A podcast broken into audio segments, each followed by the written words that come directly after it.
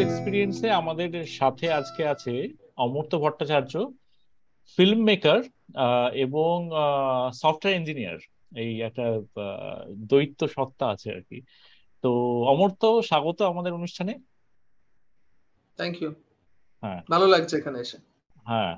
তো মানে যেই ব্যাপারটা থেকে আমরা শুরু করতে পারি মানে আমরা তোমার তো রিসেন্টলি মানে যেই অ্যাদিউ গোদার সিনেমাটা মানে আমি দেখেছি, সেখানে গিয়ে তোমার সাথে আমার কথাও হয়েছে এবং সেটাতে আমরা ডেফিনেটলি ঢুকবো। সিনেমাটা নিয়ে একটা তো আলোচনা করার মানে কথা তো আছেই। তার আগে আমরা মানে যেটা আমার আরেকটু মানে ইন্টারেস্টিং লেগেছে যে তোমার প্রোফাইল তো মানে মোরাললেস আমাদের মতো ইঞ্জিনিয়ারিং গ্রাজুয়েট এবং সেখান থেকে তারপরে সফটওয়্যার মানে ইঞ্জিনিয়ারের চাকরি সেইগুলো তো হলো। কিন্তু তার সাথে এই যে ফিল্ম মেকিং ব্যাপারটা মানে কীভাবে শুরু হলো? সেই জার্নিটা যদি একটু বলো। আমি ছোটবেলা থেকেই খুব শিল্প মনস্ক ছিলাম, এটা বললে হয়তো একটু মিথ্যে কথা বলা হবে, কিন্তু আমি শিল্পের মধ্যে ছিলাম।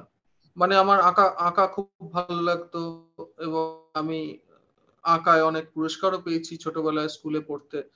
এবং আমি বোধহয় আমার ছ বছর বয়স থেকে আমি স্টেজে অভিনয় করছি। এবং আচ্ছা। অবশ্যই সেটা পেশাগত অভিনয় নয়। যেরকম হয় না স্কুলের অ্যানুয়াল ফাংশন পাড়ার রবীন্দ্র জয়ন্তী। কিন্তু এই কিন্তু আমি খুব প্যাশনেটলি করতাম। মানে অনেকের কাছে এটা হয়তো এটা একটা দুদিনের বিনোদন আমার কাছে সেটা ছিল আচ্ছা। না। আমি সারা বছর অপেক্ষা করতাম অপেক্ষা করতাম যে আমি মঞ্চে অভিনয় করব। এবং আমার ভেতরে ভেতরে আমি নিজের অভিনেতা সত্তাকে জাগিয়ে তোলার চেষ্টা করতাম। এবং একটা একটা বাচ্চা যেভাবে করে সেখানে তো খুব একটা প্রাপ্ত মনস্ক বা প্রাপ্ত বয়স্ক পরিণতি নিশ্চয়ই সেখানে থাকবে না। কিন্তু যেটা ছিল সেটা হচ্ছে একটা একটা একটা উদ্দীপনা। হুম? যেটা ছিল সেটা একটা খুব একটা দৃঢ় প্রতিজ্ঞ একটা ব্যাপার ছিল। সেইখান থেকে আমি খুব প্যাশনেটলি আমি শিল্পের সাথে জড়িত ছিলাম এবং যখন আমি তারপর পড়াশোনার দিকটা আমার সৌভাগ্যবশত বা দুর্ভাগ্যবশত রেজাল্ট ভালোই ছিল এবং তারপর যখন ইঞ্জিনিয়ারিং পেলাম আমি ইঞ্জিনিয়ারিং এ গেলাম খুব একটা আমি যে এই ফিল্ডটা আমার কেমন লাগবে আমি যে খুব জানতাম তা নয়। তবে বিজ্ঞানে আমার বিশেষ আগ্রহ আছে। আচ্ছা। বিজ্ঞানে আমার আগ্রহ বরাবর ছিল কিন্তু আমি এটা বলতে চাই যে প্রযুক্তি এবং বিজ্ঞান কিন্তু এক নয়। আমি পরবর্তীকালে বুঝেছি যে আমার আগ্রহটা বোধহয় বিজ্ঞানেই বেশি ছিল। কিন্তু আমি প্রযুক্তির দিকে ঢুকে পড়েছি পেটের দায় বা কিছুটা কিছুটা অজ্ঞানে। কিন্তু ঢুকে যখন পড়েছি সেটা আমি নিশ্চয়ই নিষ্ঠা সহকারে করি একজন পেশাদার কর্মী হিসেবে আমি সেটা করি। এবং আমি যখন ঢুকলাম আমার কোম্পানিতে আমি তখন দেখলাম যে থিয়েটার করাটা আমার পক্ষে আর সম্ভব হচ্ছে না। প্রথমত আচ্ছা। আমি কলকাতা থেকে সরে গেলাম। আমার আমার মাইসোরে ট্রেনিং হলো তারপর আমি আমার পোস্টিং হলো ভুবনেশ্বরে যেটা নিয়ারেস্ট সেন্টার আমার মানে কলকাতা আমার বাড়ি কলকাতা থেকে নিয়ারেস্ট সেন্টার আমার কোম্পানির হচ্ছে ভুবনেশ্বর। তো সেখানে আমি যখন এলাম আমি দেখলাম ফুল টাইম থিয়েটার করা সম্ভব নয় এবং আমার কলিগদের মধ্যেও সেই প্যাশনেট ব্যাপারটা অতটাও নেই যে তারা ঘর সংসার ছেড়ে সবকিছু ছেড়ে তারা থিয়েটারের জন্য নিবেদিত প্রাণ হয়ে যাবে। আমার মনে হয় সেই জায়গাটার একটা অভাব ছিল কারণ সমস্যা হচ্ছে যখন মানুষ রোজগার করতে শুরু করে একটা চাকরি করে তখন মানুষ খুব বিনোদনমুখী হয়ে যায়।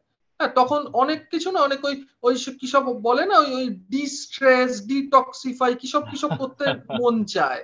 হ্যাঁ আমার কোনোদিন চাইনি। হ্যাঁ আমার আমার কাজেই আগ্রহ আমার বিভিন্ন জায়গায় যেখানে আমার নিজেকে নিজেকে নিংড়ে কিছু তৈরি করার যে সুযোগ আছে আমি সবসময় সেই দিকেই ঝুঁকেছিলাম।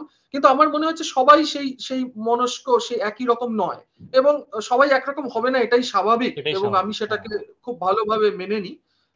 কিন্তু মোদ্দা কথা থিয়েটার আমার আর হলো না। আচ্ছা। তো সেই দুঃখটা আমার রয়ে গেল। মানে তুমি কলেজে যখন পড়তে কলকাতায় যখন ইঞ্জিনিয়ারিং পড়েছো তখন থিয়েটারটা ফুল দমে চালিয়ে গেছো। কিন্তু তখন সিনেমার দিকে তো অতটা না না না সিনেমা আমার ভালো লাগতো। আচ্ছা সিনেমা আমার আমার কোনোদিনই ভালো লাগতো না না। কারণ সিনেমা এখনও ভালো লাগে আচ্ছা, আমি সিনেমা আচ্ছা। দেখি না। আমি সিনেমা খুব একটা দেখি না সিনেমা চর্চা করি না। আমি আমি খুব মানুষ। হ্যাঁ আচ্ছা। মানে তার কারণ হচ্ছে আমি ছোটবেলা থেকে যেসব সিনেমা দেখে রেখেছি উইথ অল ডিউ রেসপেক্ট আমি কিন্তু কাউকে অশ্রদ্ধা করতে চাইছি না। কিন্তু সত্যি কথাটা সত্যি কথাই আমার মনে হয় এটা একটা আলোচনার জায়গা এখানে মিথ্যে কথা হ্যাঁ। বলার তো জায়গা নয়। তো সত্যি কথা এটাই যে আমার সেই সব ছবি যেগুলো টিভিতে আসতো বা সিনেমা হলে দেখানো হতো সেই ছবি আমায় কোনোদিন টানেনি। আচ্ছা। আমি দর্শক হিসেবে বিনোদন পেয়েছি কখনো কখনো অস্বীকার করব না। সেই বিনোদন যে আমার কোনোদিনও ভালো লাগেনি এমন কথাও বলব না। হয়তো কোনো বয়সে কোনো বিশেষ জিনিস বিনোদন আমার খুব ভালো লেগেছে। কিছু জিনিস লাগেনি কিন্তু আমার কোনোদিন মনে হয়নি যে সিনেমাটা আমার জায়গা হতে পারে বা সিনেমার আমাকে প্রয়োজন বা আমার সিনেমাকে প্রয়োজন। এ ব্যাপারটা আমার কখনো মনে হয়নি। কিন্তু থিয়েটার আমার সিনেমা মানে তুমি মেইন স্ট্রিম সিনেমা বলছো। সেটাই তো আমাদের কাছে আনা হতো। আচ্ছা না সেটাই তো আমাদের কাছে আনা হতো। মানে আমি যে সময় বড় হয়েছি আমার কাছে কিন্তু ওয়ার্ল্ড সিনেমা পৌঁছয়নি। বা আমি ওয়ার্ল্ড সিনেমার কাছে পৌঁছানোর সুযোগ না হলেও ধরো এই যে ছোটবেলায় হ্যাঁ। ছুটি ছুটিতে দেখানো হচ্ছে তোমার এই হ্যাঁ এবার সেগুলো সেগুলো ধরেই আমি বলছি। আমি নাম আচ্ছা। নিয়ে কাউকে বলতে চাইছি না। আচ্ছা, সেগুলো হ্যাঁ। ধরেই আমি বলছি। যে ছবি আমি দেখেছি সেই আচ্ছা। ছবিতে আমি বিনোদন পেয়েছি। কিন্তু আমার মনে হয়নি যে সেইটা এমন ছবি যেটা যেটা আমায় আন্দোলিত করল আচ্ছা, যেটার জন্য আমি কিন্তু আমার মনে হয়েছে থিয়েটারটা সেরকম একটা মিডিয়াম আচ্ছা। মানে এবং এটা এটা আমার ব্যক্তিগত মনে হওয়া এটা যে ঠিক হ্যাঁ, মনে মানে হওয়া বা ভুল মনে হওয়া আমি হ্যাঁ, আমি সেই জাজমেন্টে যাচ্ছি না। হ্যাঁ একজন একজন একজন কি বলব একজন কিশোর হিসেবে আমার যেটা মনে হয়েছে আমি সেটাই বলছি। এবং যেহেতু আমার থিয়েটার টেনেছে এবং সিনেমা টানেনি কাজেই আমি থিয়েটারের দিকেই ঝোঁক ছিল আমার। এবং যখন আমি অফিসে ঢুকলাম এবং দেখলাম থিয়েটারটা আমার আর হলো না তখন আমি দেখলাম সেই অফিসে একটি সিনেমা ক্লাব রয়েছে। এবং তারা আমাকে আহ্বান জানালো কিছু অ্যাক্টিং ওয়ার্কশপ করানোর জন্য যেহেতু আমার একটা থিয়েটার ব্যাকগ্রাউন্ড আছে। তো আমি সেটা করালাম এবং দেখলাম সেখানে না কয়েকজন বেশ প্যাশনেট একটা একটা গ্রুপ ছিল। তো আমি তাদের নিয়ে টুকটুক করে আমার মনে হলো আচ্ছা ঠিক আছে এই দুধের সাতটা ঘোলে মেটাই। হ্যাঁ তো আমি শুরু করলাম একটু একটু করে সিনেমার দিকে কাজ করা। তো আমার তখন মনে হলো দু একটা শর্ট ফিল্ম ডিরেক্ট করে যে এবং সেগুলো খুব বাজে বাজে ডিরেকশন সেগুলো খুব বাজে ছবি বানিয়েছি আমি নিজেই জানি। এবং আমি যে খুব ভালো বানাতে চেয়েছি তাও কিন্তু নয়। আমি এটাকে একটা এক্সারসাইজ হিসেবে দেখেছি। হ্যাঁ এটা আমি নিজের হাত পাকানোর একটা এক্সারসাইজ হিসেবে আমি ব্যবহার করেছি। মানে আমাদের নিজেদের উদ্যম এবং উদ্যোগকেই আমি ব্যবহার করেছি আমরা সবাই ব্যবহার করেছি। এবং ব্যবহার করে এটা বুঝেছি যে সিনেমাটাকে কিন্তু সিরিয়াসলি নেওয়া যেতে পারে। এবং আচ্ছা। মানে না তখনও বুঝিনি তখনও বুঝিনি। তারপর আমি আরেকটা ছবি বানালাম যেটা একটা অষ্টমীর দিন আমার মনে আছে কলকাতায় এই ঘরে না এই ঘরে না ওপরের ঘরে বসে আমি একটি কবিতা লিখেছিলাম যে কবিতাটার নাম ছিল বোবা মুখোশ। এবং তখন আমি অলরেডি ফিল্ম ক্লাবে আমি ছবি বানাচ্ছি। তো আমার হঠাৎ কবিতাটা লিখতে লিখতে মনে হলো এই কবিতাটার ইমেজ আমার চোখের সামনে ভেসে উঠছে। তো আমার মনে হলো যে কবিতাটাকে যদি আমি একটা সিনেমা রূপ দিই সেটা কেমন হয়? এবার আমি কোনোদিন ওরকম কোনো ছবি দেখিনি যে একটা তখনো পর্যন্ত দেখিনি যে একটা কবিতার সিনেমা রূপ হিসেবে কোনো ছবি হচ্ছে। তো আমার মনে হলো আমি করে দেখি। আমি দু একজনকে বললাম যে এরকম চল করবি, এরকম একটা আমার কবিতা লিখেছি এবং আমার ইচ্ছে হচ্ছে। তো তারাও তারাও তালে তাল মেলালো এবং আমি বোবা মুখোশ নামক একটি ছবি বানিয়ে ফেললাম। সেই ছবিটা বানিয়ে আমি যখন কিছু কিছু লোককে দেখাই, তাদের মনে হয় এটা একটা অত্যন্ত সিরিয়াস কাজ এবং তাদের মনে হয় এটার মধ্যে বিশেষ শৈল্পিক গুণ আছে। যে গুণের ব্যাপারে আমি জানতাম না। আমাকে অনেকে বলেছেন যে ওই ছবিটা দেখার পর তুমি কি অ্যান্টোনিয়নির ছবি দেখেছ কখনো? আমি বললাম, কে অ্যান্টোনিয়নি আমি তো জানি না। তো তখন বললেন, না মাইকেল অ্যাঞ্জেলো অ্যান্টোনিয়নি একজন বিশাল ফিল্ম মেকার আমি আমি তো উচ্চারণই করতে পারলাম না। আমি বললাম, একটু নামটা লিখে দিন, আমি খুঁজে দেখব। তো তারপরে উনি আমায় বললেন, না, ওনার লানতে ছবিটা দেখো। তারপরে আমি জানলাম গোদার বার্গম্যান ইত্যাদি ইত্যাদি নাম। এবং আমি তখন সিরিয়াসলি নেওয়া শুরু করলাম যে না সিনেমা নিয়ে সিরিয়াসলি কাজ করা যায় এবং যিনি আমায় কথাগুলো বললেন তিনি নটা জাতীয় পুরস্কার প্রাপ্ত একজন পরিচালক যার আচ্ছা। যিনি এখন আর নেই আমাদের ছেড়ে চলে গেছেন ওনার নাম ছিল শ্রী মনমোহন মহাপাত্র উড়িষ্যার একজন বিখ্যাত আচ্ছা। সিনেমা পরিচালক এবং তারপর আমি বুদ্ধদেব দাশগুপ্তর সাথে দেখা করি এবং বুদ্ধদেব দাশগুপ্তকে আমার ওই ছবিটা বোবা মুখোশ দেখাই উনিও আমাকে খুব উৎসাহ দিলেন। আচ্ছা। এবং ওনার ওনার কথাবার্তা বা ওনার সাথে যে আমার একদিনের কিছুটা সময় কাটানো এক সন্ধ্যায় আমার মনে হলো ওটাও আমাকে অনেকটা উদ্বুদ্ধ করেছে যে সিনেমাটাকে সিরিয়াসলি তাহলে পার্সু করা যায়। এবং সেখান থেকেই কিন্তু আমার সিনেমায় চলে আসে। কাজী লোকে লোকে সব সিনেমা ভালোবেসে স্বপ্ন দেখে সিনেমায় আসে আমার ব্যাপারটা একেবারেই তা ছিল না। মানে আমি বাই বাই চান্স মানে বাই চয়েস না বাই চান্স আমি সিনেমা সিনেমায় ঢুকে পড়েছি। ভেরি ইন্টারেস্টিং ভেরি ইন্টারেস্টিং মানে তুমি যখন সিনেমাটা পার্সু করতে শুরু করেছ তখন তুমি মানে সিনেমার ব্যাকগ্রাউন্ড বা সিনেমার হিস্ট্রি তোমাদের প্রায় কিছুই না। জেনে। মানে ফিল্ম মানে এটাও অদ্ভুত ব্যাপার ফিল্ম ফেস্টিভ্যাল যে হয় আমি সেটাও জানি না। আচ্ছা হ্যাঁ মানে আমি বা হয়তো কখনো হয়তো টিভিতে কান কানফানের নাম শুনেছি জানি না। মানে এখনও যেরকম অনেক লোক আছে না যখন আমরা বলতে যাই লোকে বলে ফেস্টিভ্যাল সেটা আর কি তারা জানে না। আমিও সেই ক্যাটাগরিতেই বিলং করতাম। আচ্ছা, আমিও কিছু জানতাম না। তো আচ্ছা। এবং এটা খুব অপরাধের বলেও আমার মনে হয়নি এখনও মনে হয় না। মানে না জানতেই পারে। মানে তো সবাই সব বিষয়ে জানবে তার তো কোনো হ্যাঁ। মানে নেই আমি জানতাম না। তো আহ, মনমোহন মহাপাত্র যার কথা আমি বলছিলাম ওড়িশার বিখ্যাত পরিচালক উনি আমায় বললেন তুমি কি তোমার ছবি কোনোদিন ফেস্টিভ্যালে পাঠিয়েছো? আমি বললাম না কি করে পাঠাতে? তখন উনি বললেন যে এরকম ফেস্টিভ্যাল হয় সেখানে পাঠাও। এবং আমার মনে হয় তোমার ছবি যোগ্য সেই জায়গায় পৌঁছানোর বা সেই জায়গায় মানে আহ, প্রদর্শনের যোগ্য। তো আচ্ছা। উনি যখন সেটা বললেন তখন আমার মনে হলো না তাহলে এবার চেষ্টা করা যাক। এবং তার পরবর্তীতেই আমি আমি বোবা মুখোশও কিছু ফেস্টিভ্যালে পাঠিয়েছি পুরস্কারও পেয়েছি তার পরবর্তী সময়। তো আমার মনে হয় এই যে মানুষগুলো যাদের সাথে আমার আলাপ হলো এবং তার মধ্যে আরেকজন পরিচালক হ্যাঁ। ছিলেন শ্রী সুশান্ত মিশ্র যার প্রথম উড়িয়া উড়িয়া ফিল্ম ইন্ডাস্ট্রি মানে এই জায়গাটা জানতে চাই যে উড়িয়া ফিল্ম ইন্ডাস্ট্রির সাথে তোমার পরিচয়টা কি ওই ফিল্ম ক্লাবের মাধ্যমে হলো নাকি? না না মানে আমি বাংলায় প্রথমে ঘুরলাম হ্যাঁ বাংলায় ঘুরলাম মানে আমি অনেকের কাছে পৌঁছলাম আমি জানতাম মিডিয়ার কাছে পৌঁছলেই বোধহয় মানুষের কাছে পৌঁছানো যায়। তো মিডিয়া আমাকে দুচ্ছাই করে তাড়িয়ে দিল হ্যাঁ আচ্ছা। তো আমাকে পরিষ্কার বুঝিয়ে দিল যে এখানে নবাগতদের কোনো জায়গা নেই। হ্যাঁ তুমি যদি ইন্ডাস্ট্রি কেউ মানে না হও সিনেমা রিলিজ করার আগে ইন্টারভিউ বা কোনো ফিল্ম প্রমোশন ওই জাতীয় আমি- আমি সিডি নিয়ে না না প্রমোশন না। আমি তো বিজ্ঞাপনে কাজ করি না। আর আমি আমি আমি জানতাম না আমি এখন জেনেছি তখন জানতাম না যে শিল্পর খবর আর বিজ্ঞাপন প্রায় সমার্থক। আমি জানতাম না। হ্যাঁ আমার মনে হয়েছিল খবর তো খবর সংবাদ সংবাদ। তো একটা যদি ভালো কাজ হয় সেটা আচ্ছা। মানুষের কাছে পৌঁছানো বোধ হয় সংবাদ মাধ্যমের দায়িত্ব। আমি ভুল জানতাম। হ্যাঁ আচ্ছা। আমি তো আমি তো মানে হয় না যুব সমাজ তো ভুলই করে তাই না? হ্যাঁ। আমরা তো ভুল করি। হ্যাঁ হ্যাঁ বয়োজ্যেষ্ঠ যারা হ্যাঁ বয়োজ্যেষ্ঠ বিজ্ঞ বিচিরাই তো আমাদের শেখান। আমি তো আমরা তো ভুলই করি। হ্যাঁ তো আমরা আমি ভুল করেছি। তো আমি আমি ডোর টু ডোর ঘুরেছিলাম। হ্যাঁ আচ্ছা নিউজ চ্যানেল নিউজ চ্যানেলে গিয়ে তুমি বলছো যে মানে হ্যাঁ আমি একাধিক আচ্ছা। একাধিক প্রায় সব নিউজ চ্যানেলের কাছে আমি পৌঁছেছিলাম। মানে আচ্ছা, প্রিন্ট। টেলিভিশন সব রকম। এবং অসাধারণ অভিজ্ঞতা। মানে এটা না মানে ক্যামেরা বন্দি যদি করতে পারতাম খুব ভালো লাগতো আমার। হ্যাঁ কত বিশেষ মানুষদের কি সাংঘাতিক সুন্দর আমি রিয়াকশন পেলাম।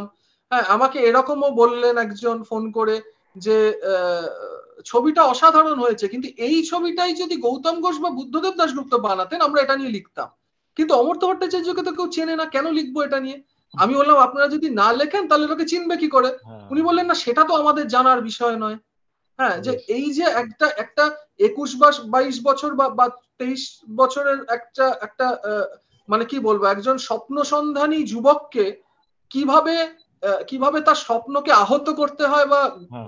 মানে নিহত করার যে প্রচেষ্টা এটা আমি সুন্দর ভাবে দেখলাম।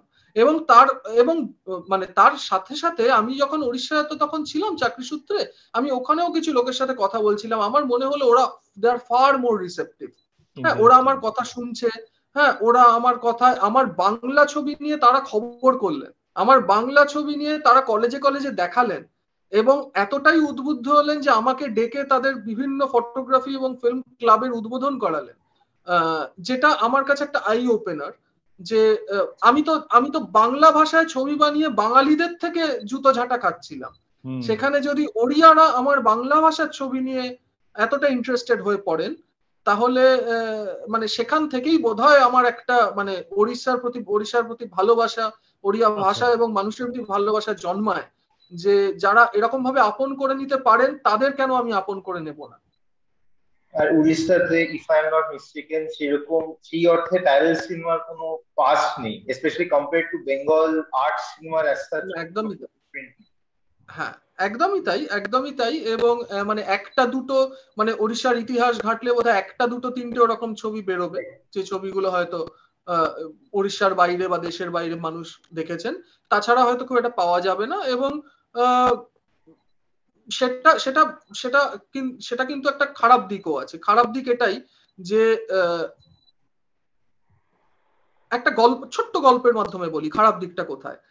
আমি যখন আমার প্রথম ফিচার ফিল্ম বানাই ক্যাপিটাল আই হুম। এবং সেটা যখন ইন্ডিয়ান হ্যাবিটাট সেন্টার দিল্লিতে একটি ফেস্টিভ্যালে দেখানো হচ্ছে হ্যাঁ আমি আমি দাঁড়িয়ে আমি গেটের সামনে দাঁড়িয়ে অনেক পোস্টার লাগানো আছে তার মধ্যে আমার ছবির পোস্টার আছে আমি আমার ছবির পোস্টারটা দেখছি ক্যাপিটাল আই এর পোস্টার সিকিউরিটি গার্ড এসে বললে দাদা ভাইয়া ও ফিল্ম मत देखो देखो दूसरा फिल्म है ये मराठी फिल्म है मलयाली फिल्म है वो सब देखो ये मत देखो तो আমি বললাম क्यों ऐसा ऐसा क्यों है तो উনি বললেন ये ओडिया फिल्म है ओडिया फिल्म क्यों देखेंगे आप ओडिया फिल्म मत देखो তো আমি ওনাকে দোষ দিচ্ছি না আমি বলছি এই ধারণাগুলো কিন্তু মানুষের মধ্যে তৈরি হয়েছে অ্যাডিও গদার বহু বাঙালি আজও দেখতে আসেননি হলে জাস্ট বিকজ ভাষাটা ওড়িয়া শুনতে খুব কুচ্ছিত লাগলে খারাপ লাগলেও এটাই কিন্তু সত্যি কথা হ্যাঁ আমাদের এই যে এই যে মানে এইটা তো এইটা তো একটা ইন্টারেস্টিং ব্যাপার মানে না আমার তো মনে হয় এইটা একটা মানে ওয়ান অফ দ্য রিজন যেটা আমার টেনেছিল মানে আমি যখন অ্যাডটা দেখি যে উড়িয়া ভাষায় এই ব্যাপারটা হচ্ছে সেটা আরও ইন্টারেস্টিং লাগল এবং বাঙালি পরিচালক যে ব্যাপারটা কি হচ্ছে তাই জন্যই তো আমরা আজ আলোচনা করছি। তাই জন্যই তো কথা হচ্ছে প্রত্যয় মুখার্জির সাথে এবং সঞ্জয় গাঙ্গুলির সাথে কিন্তু সবার সাথে তো হচ্ছে না। হ্যাঁ। মানে ব্যাপারটা হচ্ছে সবাই তো সমান ভাবে না। ওই যে হয় না? মানে ব্যাপারটা হচ্ছে আমি একটা নতুন জিনিস পাচ্ছি যে ধারণা বদলানোর সুযোগ পাচ্ছি। আমি সেই সুযোগটাকে আহ্বান জানাব না নাক ছিটকাবো এটা হচ্ছে আমার ব্যক্তিগত রুচি শিক্ষা এবং ধারণা। হ্যাঁ আমি কীরকম আমি কীরকম মনোভাব পোষণ করি তারই বহিঃপ্রকাশ ঘটে এই এই ধারণাগুলো দিয়ে মানে আমরা তো আমাদের এই চ্যানেলেও বহুবার করেছি নিজেদের মধ্যেও করি যে বাংলা সিনেমার এই যে একটা হেরিটেজ এবং সেই হেরিটেজটাকে পুজো করে যাওয়া দিনের পর দিন দিনের পর দিন একটা কালচারাল দিকে। এবং সেইটা তোমার ওই মিডিয়ার সাথে ইন্টারাকশন এটা প্রমাণিত যে এনারা মানে এস্টাবলিশ পরিচালক এনারা করলে আমরা করব আদারওয়াইজ করব না। মানে এই যে একটা আমি আজও একটা উদাহরণ দিই। আমি আজকের খবরের কাগজ একটা উদাহরণ দিই। নাম নেব না। নিশ্চয়ই বিশেষ পরিচালকের একটি বিশেষ ছবি নিয়ে অনেক সুন্দর সুন্দর কথা লিখছেন যেটা খুব ভালো মানে লেখাই উচিত। কিন্তু এমন এমন কিছু কথা লিখছেন যে যার উদাহরণ নাকি তারা এর আগে কোনো বাংলা পরিচালকের থেকে পাননি। হ্যাঁ এইটা বলছেন কারণ তারা মনেই করেন না যে তাদের চেনাশোনা হ্যাঁ একটা একটা চৌহদ্দির মধ্যে কিছু পরিচালক বাদে বাকি পরিচালকদেরও যে বাংলা পরিচালক বলা যায় এটাই তারা মনে করেন না। হ্যাঁ এটা একটা অদ্ভুত ব্যাপার। এবং এটা আজও আমরা ভাঙতে পারিনি। এই যখন রে সিরিজটা বেরিয়েছিল নেটফ্লিক্সে আউটসাইড বেঙ্গল রিসেপটিভ ছিল অডিয়েন্স কিন্তু বাঙালিদের একদম পছন্দ হয়নি। কেন? ওই গল্পগুলো বলে modern take on the original stories বাঙালিরা আমার যা মনে হয় they like staying in the past আর ওই গল্পগুলো নিয়ে যদি কেউ এক্সপেরিমেন্ট করে সেটা ওরা ভালো চোখে দেখে। এটাই তো মুশকিল না? মানে আমরা আমরা কি সামনের দিকে তাকাই না পেছন দিকে তাকাই? এটা বলাটা খুব মুশকিল। হ্যাঁ বাঙালি প্রবলেমটা হয়ে যাচ্ছে যে বাঙালি বড্ড বেশি মানে অতীত নিয়ে আদিক্ষেতা করতে ভালোবাসে। হ্যাঁ এবং এটা শুনতে একটু হয়তো মনে হবে যে তুমি কে হে এরকম কথা বলার। আমি কেউ নই আমিও একজন বাঙালি এবং আমি স্ব অধিকারেই এই কথাটা বলতে পারি যে বাঙালির মধ্যে এই একটা অত্যন্ত কুচ্ছিত স্বভাব আছে। হ্যাঁ ওই সেই ছেলেবেলায় অমুক ছিল। হ্যাঁ ওই সেই পুরনো প্রেমিকা। আরে পুরনো প্রেমিকা তো গেছে। সামনে কি আছে সেটা দেখি না।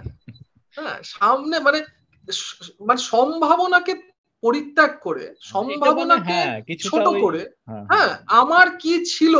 হ্যাঁ আমার কি ছিল? এই নিয়ে রোজ ঢাক পেটাচ্ছি। এই ছিল এই ছিল। আরে ভবিষ্যৎটা অন্ধকার হয়ে যাচ্ছে। হ্যাঁ আগামীর মুখে চুনকালি দিয়ে আমি অতীতের জয়গান করে আমার বিশেষ কোনো লাভ হবে কি? মানে এই জায়গাটা বাঙালি মনে হয় কোনোদিনই বোঝে না এটা তো অনেকেই বলেছেন। মানে ধরো সিনেমার ক্ষেত্রে তো খুব ভিভিড ব্যাপারটা। ইনফ্যাক্ট সাহিত্যে যদি দেখো সাহিত্যে রবীন্দ্রনাথের পরে তো অনেক ভাঙা হয়েছে তাকে। সিনেমার ক্ষেত্রে তো ওই একটা জনার ইনফ্যাক্ট আমরা আগের দিন জাস্ট আলোচনা করছিলাম ওই সায়নদেব চৌধুরীর সাথে আলোচনা মানে বলতে গেলে আবার কলকাতা থেকে সরে যেতে হবে। যিনি একবার বলতে গেছিলেন তাকে আজ গোয়ায় থাকতে হয়। আচ্ছা। এসব বলাও চলবে না আবার। হ্যাঁ মানে এই ওয়ার্শিপিংটা খুব মুশকিল আর কি। মানে সেটা ওই ওয়ার্শিপিংটা বাঙালি এত ভালোবাসে। আইডিয়া যিনি যিনি বলেছিলেন এবং যার জন্য তাকে বোধ হয় আমি জানি না। তাকে গোয়ায় থাকতে হয় তিনি খুব সুন্দর কথাটি বলেছিলেন। তিনি বলেছিলেন যে অতীতের আইকনদের কাঁধে চাপিও না মিউজিয়ামে রাখো। ঠিকই। ইউরোপিয়ান সভ্যতায় কিন্তু সেটাই করে। মিউজিয়ামে রাখা কি কাউকে অসম্মান করা? একদমই নয়। তাকে সম্মান দিয়ে তো মিউজিয়ামে রাখা। কিন্তু মানুষের কাঁধে চাপিয়ে নিলে খুব মুশকিল।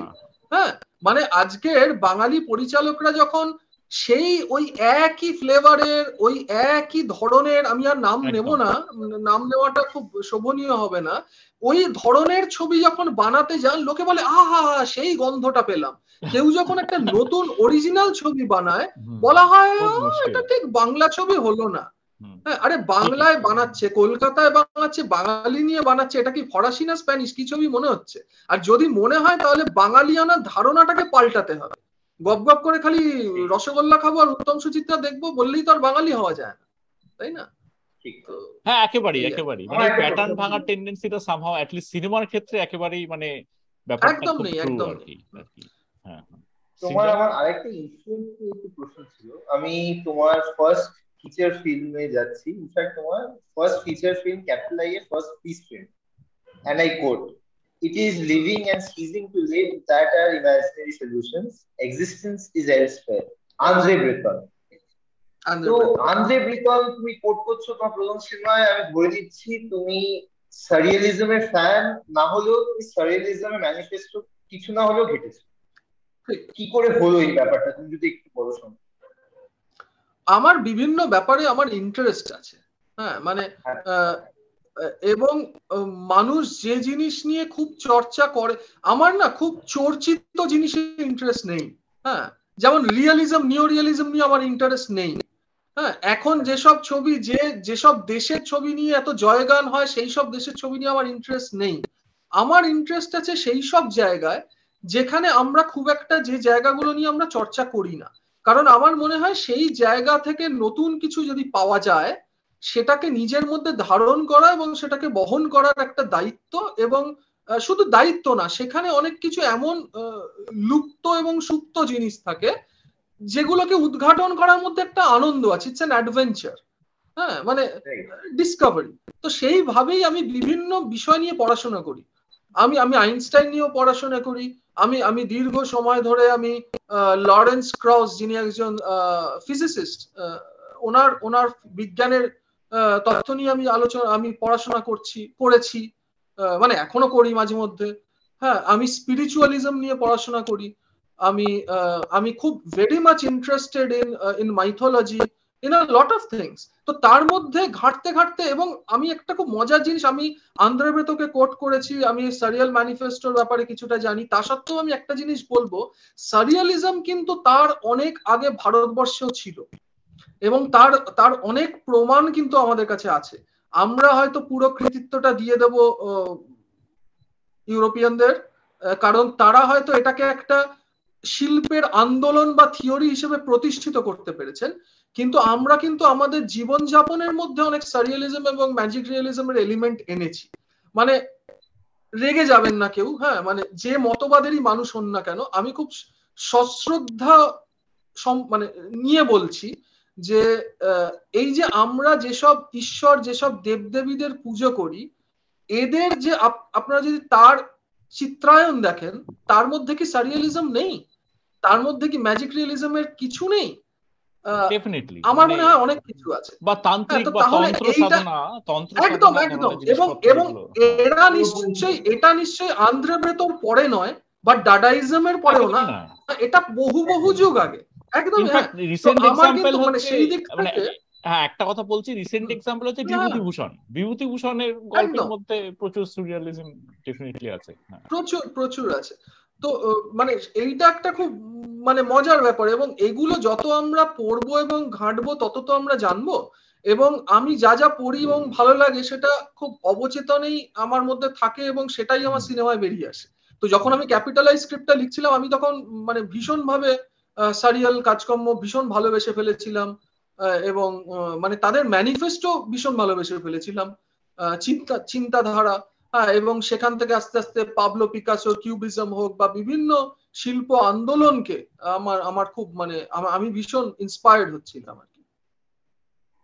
আমার এটা একটা ফলো আপ কোয়েশ্চেন তুমি সারিয়ালিস্ট ফিল্ম মেকারদের ফলো করতে তখন যেরকম অবভিয়াসলি লুই বুনুয়েল বা ওয়ার্নার হার্জগ নিজের কাজ ঘাটছিলে তোমার ভালো লাগছিল ওই সময়? না ওই সময় ভালো লাগছিল না কারণ ওই সময় আমি দেখিনি। আমি তার পরবর্তী সময় দেখেছি আমি তখনও সিনেমা নিয়ে অতটা মানে চর্চা করার সুযোগ পাইনি। কিন্তু যে দুজনের নাম তুমি করলে তারা দুজন আমার ভীষণ প্রিয়।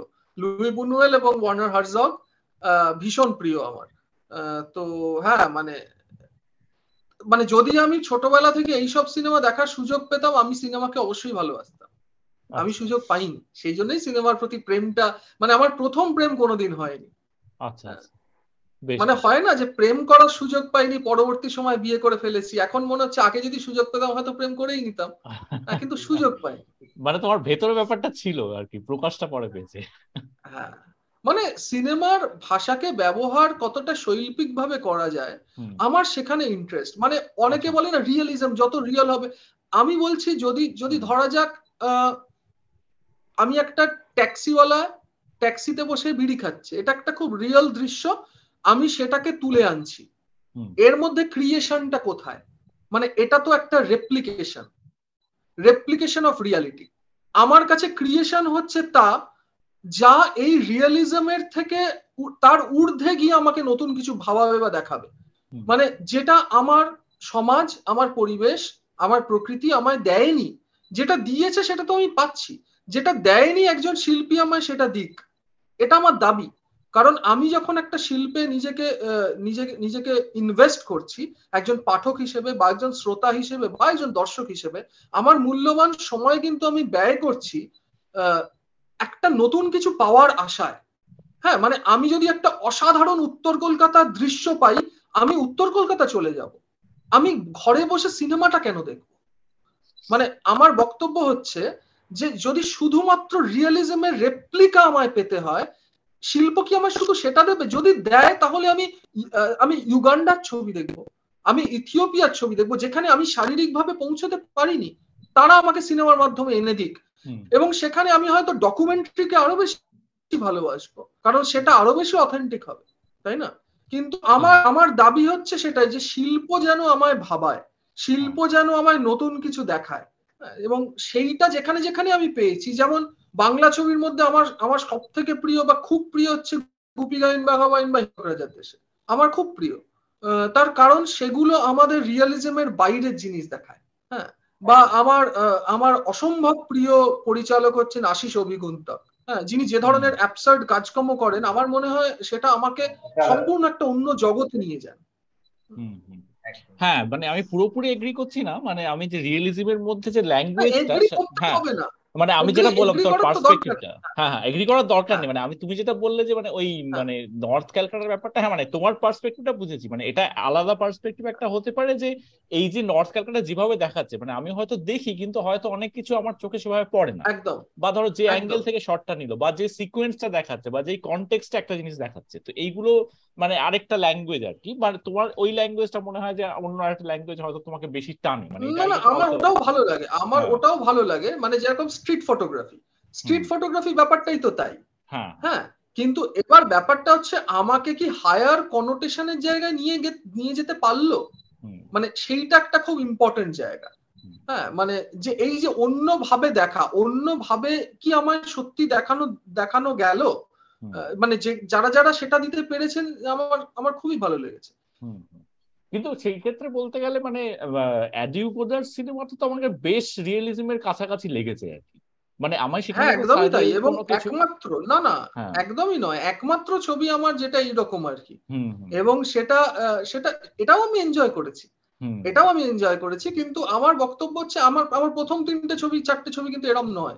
আচ্ছা অ্যাডিউ গোলারটাই দেখানো। একমাত্র রিয়েলিস্টিক হ্যাঁ, ছবি। হ্যাঁ। বেশ। এবং মানে যেটা তুমি বললে আমি রিয়েলিজমে এটাই চেষ্টা করেছি যে পার্সপেক্টিভে ধরা যাক হ্যাঁ ওড়িশার গ্রাম যে ভাবে লোকে দেখেনি আমি যদি সেই ভাবে দেখাতে পারি। হ্যাঁ। হ্যাঁ এবার- এটার মধ্যে যে মজা নেই আমি সেটা বলছি না। কিন্তু একজন ভিউয়ার হিসেবে একজন একজন দর্শক হিসেবে আমি কিন্তু এমন জায়গায় যেতে চাইব বা এমন সূত্র খুঁজবো যেগুলো আমায় অন্য জায়গায় নিয়ে যেতে পারে হ্যাঁ বা যেগুলো আমি মানে হয়তো নিজে থেকে ভাবতে প্রভোকেটিভ মানে এনাফ আর কি। মানে এই যে তোমার এই একটা গ্রামে এই জিনিসটা হচ্ছে এই জিনিসটা একটা হ্যাঁ। শুনলে তোমার ইন্টারেস্ট লাগবে না। এইটা তো কখনো ভাবিনি আমি হ্যাঁ। যে গ্রামের লোকগুলো কীভাবে একদম। ব্যাপারটা পারসিভ করে। যদি এরকম হাতে একটা গোদারের সিনেমা এসে যায় তাহলে কি হতে পারে? সেটা আমি কখনো ভাবিনি। তো এইখানেই হচ্ছে হ্যাঁ। সিনেমাটার মানে বিশেষত্ব বা যে জিনিসটা আমার সবচেয়ে ভালো লেগেছে আর কি। মানে আমরা মানে অ্যাডি গোদার নিয়ে এখন ডেফিনেটলি আলোচনা করতে পারি। এবং আমার তো ওভারঅল এক্সপিরিয়েন্স তোমাকে বলেইছি শেয়ার করেছি এবং আমার হ্যাঁ। যেটা সবচেয়ে ভালো লেগেছে সিনেমাটা অত্যন্ত ঝরঝরে। মানে ঝরঝরে বলতে হ্যাঁ। সিনেমাটা সিনেমাটার মধ্যে মানে ঝরে পড়ে যাচ্ছে তো? মানে ঝরে ঝরে পড়ে যাওয়ার আগের মুহূর্ত আর কি। তোমার মানে মানে ঝরঝরে এবং লজ্জরে জিনিস আমার খুব ভালো লাগে। হ্যাঁ হ্যাঁ। হ্যাঁ। তোমার মানে ব্যাপারটা হচ্ছে খুব হ্যাঁ হ্যাঁ। গোছানো জিনিস খুব পরিপাটি জিনিস একটু হ্যাঁ। একটু কম মানে- ভালো লাগে। মানে ট্রুলি ইন্ডিপেন্ডেন্ট সিনেমা বলতে যা বোঝায় মানে গোছানো পরিপাটি তো ছেড়েই দাও মানে যে এখনকার দিনে একটা ব্যাপার শুরু হয়েছে আমি রিসেন্টলি অনেক কটাই মানে বাংলা সিনেমা দেখলাম যে আননেসেসারি কমপ্লিকেশনস মানে একটা জিনিসকে আননেসেসারি যতটা কমপ্লেক্স করা যায় মনে হয় যে একটা তোমাকে এমন কিছু একটা করতে পারল। মানে সে মানে সার্রিয়াল দেখাচ্ছে না কি দেখাচ্ছে মানে খুব একটা কিছু বোঝা যাচ্ছে না। তো ওইখানে আমার মনে হয় সিনেমাটার একটা ইন্টারেস্টিং ব্যাপার আছে যে সিম্পল একটা ন্যারেটিভ এবং যেটা অব্দি লাস্ট অব্দি ধরে রেখেছে। এবং যে, যেই টপিকটা নিয়ে তুমি ব্যাপারটা করেছ, সেই টপিকটা কিন্তু এক্সিকিউট করা খুব কঠিন ছিল। সেটা আমার পার্সোনাল মনে হয়। মানে আমি যখন ট্রেলারটা দেখি, তখন আমার মনে হয় টপিকটা খুব ইন্টারেস্টিং এক্সিকিউশন কীরকম হবে আই ওয়াজ স্কেপটিক্যাল কিন্তু সিনেমাটা দেখার পর আমার মনে হয়েছে যে সিনেমাটার এক্সিকিউশন খুব ভালো আর কি। ইন্টারেস্টিংলি তুমি তবে মানে আমি হ্যাঁ। খুব মানে ভীষণভাবে ধন্যবাদ দিচ্ছি কিন্তু ধন্যবাদ দিয়ে আমি এটাও বলছি যে আমার এর আগের ছবিগুলো আচ্ছা, যেহেতু তার কাঠামো ছিল না খুব একটা। সেগুলো এক্সিকিউট করা কিন্তু আরও কঠিন কঠিন কারণ হ্যাঁ। তার কোনো কাঠামো নেই হ্যাঁ, এটার তো একটা কাঠামো আছে। মানে মানে কাঠামো মানে গল্প আমি আচ্ছা। বলছি গল্প আছে অ্যাডিও গোলার একটা গল্প আছে এর। আগের ছবিগুলো কিন্তু বিশেষ করে ক্যাপিটাল ক্যাপিটালাই কিছু নেই হ্যাঁ, মানে- এক্স্যাক্টলি আমি এটা একটা আমার প্রশ্ন ছিল তোমার কাছে। হ্যাঁ। দ্য ন্যারেটিভ ইজ ডিসকার্সিভ আমরা তো কোনো লিনিয়ার ন্যারেটিভ তো দূরের কথা দেরি কিচ্ছু না। হ্যাঁ। Everything can be open to interpretation তুমি কি এরকম সিনেমা আমি বলছি ম্যাজিক রিয়েলিজম নিয়ে তোমার বুমেলও সিনেমা বানিয়েছে but it is less abstract more concrete তুমি যে একটা এরকম অ্যাবস্ট্রাক্ট সিনেমা বানাবে was this a conscious choice কেন দেখো আমি আমি একটু বলছি about the story so that আমাদের দর্শকরা একটু যেন বুঝতে পারে। Without giving away too much of the আমার মনে হয় আমরা পুরো সিনেমায় দুটো কংক্রিট মোমেন্ট দেখি স্যার যেটা হচ্ছে গিয়ে প্রথমে পুলিশ ইন্সপেক্টর যায় প্রফেসরের কাছে আর বলে যে এই ইনভেস্টিগেশনটা করে কোনো লাভ নেই this does not affect anyone আর লাস্টে পুলিশ ইন্সপেক্টরটা যায়, বলে যে ইনভেস্টিগেশনটা করার দরকার, কেন? এটা দুটো কেস হয়ে গেছে সিরিয়াল কিলারই ধরতে ধরছে তো এই দুটো পয়েন্টের মাঝখানে পুরো গল্পটা কেউ বলতে পারে কোনো গল্পই নেই কেউ বলতে পারে গল্পটা এই দিকে যাচ্ছে কেউ বলছে ভবানীপুরে যাচ্ছে কেউ বলছে আইডি টোলায় যাচ্ছে but it's open to interpretation. Was this a conscious choice? আ- আমি সবাই সত্যি বলছি the first time I saw the movie it went over my head. Second time when I saw it today morning, I finally learned to appreciate some bits of it and it made some sense. My interpretation of it probably made some sense. তুমি বলো। Great মানে আমার এটাই উদ্দেশ্য ছিল যে মানুষকে ভাবানো এবং মানুষকে দেখানো এবং ব্যাপারটা হচ্ছে আমার যেটা মনে যে কারণে আমি এটাকে সাইকো ড্রামা বলেছি ইন দ্য সেন্স যে আমরা কিন্তু সিনেমায় সবসময় ফিজিক্যালিটিকে দেখাই। মানে ধরা হোক আমার জার্নি হ্যাঁ আমি যদি একটা প্রোটাগনিস্ট হই আমার ফিজিক্যাল জার্নি আমি কোথায় গেলাম কাকে ভালোবাসলাম কে আমাকে লাথি মারলো কে আমাকে কাদায় ছুড়লো এর বাইরে কি আমি নেই? মানে আমি এখানে বসে আমার মনটা যেখানে যেখানে যাচ্ছে সেটা কি আমি নই? মানে what if I trace the psyche of a character and not the physicality of a character ওইটা হচ্ছে আমার সেইখান থেকে কিন্তু সাইকো ড্রামা হ্যাঁ এবং ক্যাপিটালাই বেসিক্যালি তাই ইটস আ মাইন্ড জার্নি প্রত্যেকটা চরিত্র কিন্তু তাদের মেন্টাল স্পেস দিয়ে ট্রাভেল করছে। যে কারণে একটা ড্রয়িং রুমে বসে তারা সমুদ্র সৈকতে পৌঁছে যাচ্ছে। সমুদ্র সৈকত থেকে তার একটা অন্য টাইম স্পেসে পৌঁছে যাচ্ছে। এইটাই কিন্তু মজা। এবং আমি একটা জিনিস অনেক সময় অনেককে বলে থাকি, আমি আবারও বলছি, আমরা না সারিয়াল ম্যানিফেস্টোয় যাই আরেকবার। Logic and reasoning can only be applied to problems of secondary interest এইটা অ্যান্ড্রে ব্রেতম বলছেন উনিশশো চব্বিশ সালে। অর্থাৎ লজিক অ্যান্ড রিজনিং দিয়ে আমরা যদি সবকিছুকে ধরতে চাই, আমাদের পরিধিতে অনেক ছোট হয়ে যাবে। মানে ধরা যাক আমরা যদি কংক্রিটলি বোঝার চেষ্টা করি। আমরা সবাই সমুদ্র সৈকতে সূর্যাস্ত ভালোবাসি ভালোবাসি তো, প্রত্যেক বাঙালি ভালোবাসে। তার মানে কি? এর কি কোনো মানে আছে? আমরা কি মানে বুঝে ভালোবাসি? না, আমরা ওই এক্সপিরিয়েন্সটা ভালোবাসি। যদি আমরা ওই এক্সপিরিয়েন্সটাই ভালোবাসি এবং তার মানে খোঁজার চেষ্টা না করি, তাহলে শিল্পকে কেন আমরা ওভাবে অ্যাপ্রিসিয়েট করতে পারি না? মানে আমি ধরলাম একটা দৃশ্যকল্প দেখলাম, একটা শব্দকল্প দেখলাম এই এক্সপিরিয়েন্সটাই কি আমাকে একটা অন্য হাইতে নিয়ে গেল না? মানে আমাকে হাইতে যেতে গেলে কি গাঁজা খেতে হবে? না মদ খেতে হবে? না তো। মানে এই শিল্পগুলোও তো আমার একটা হাইতে নিয়ে যেতে পারে।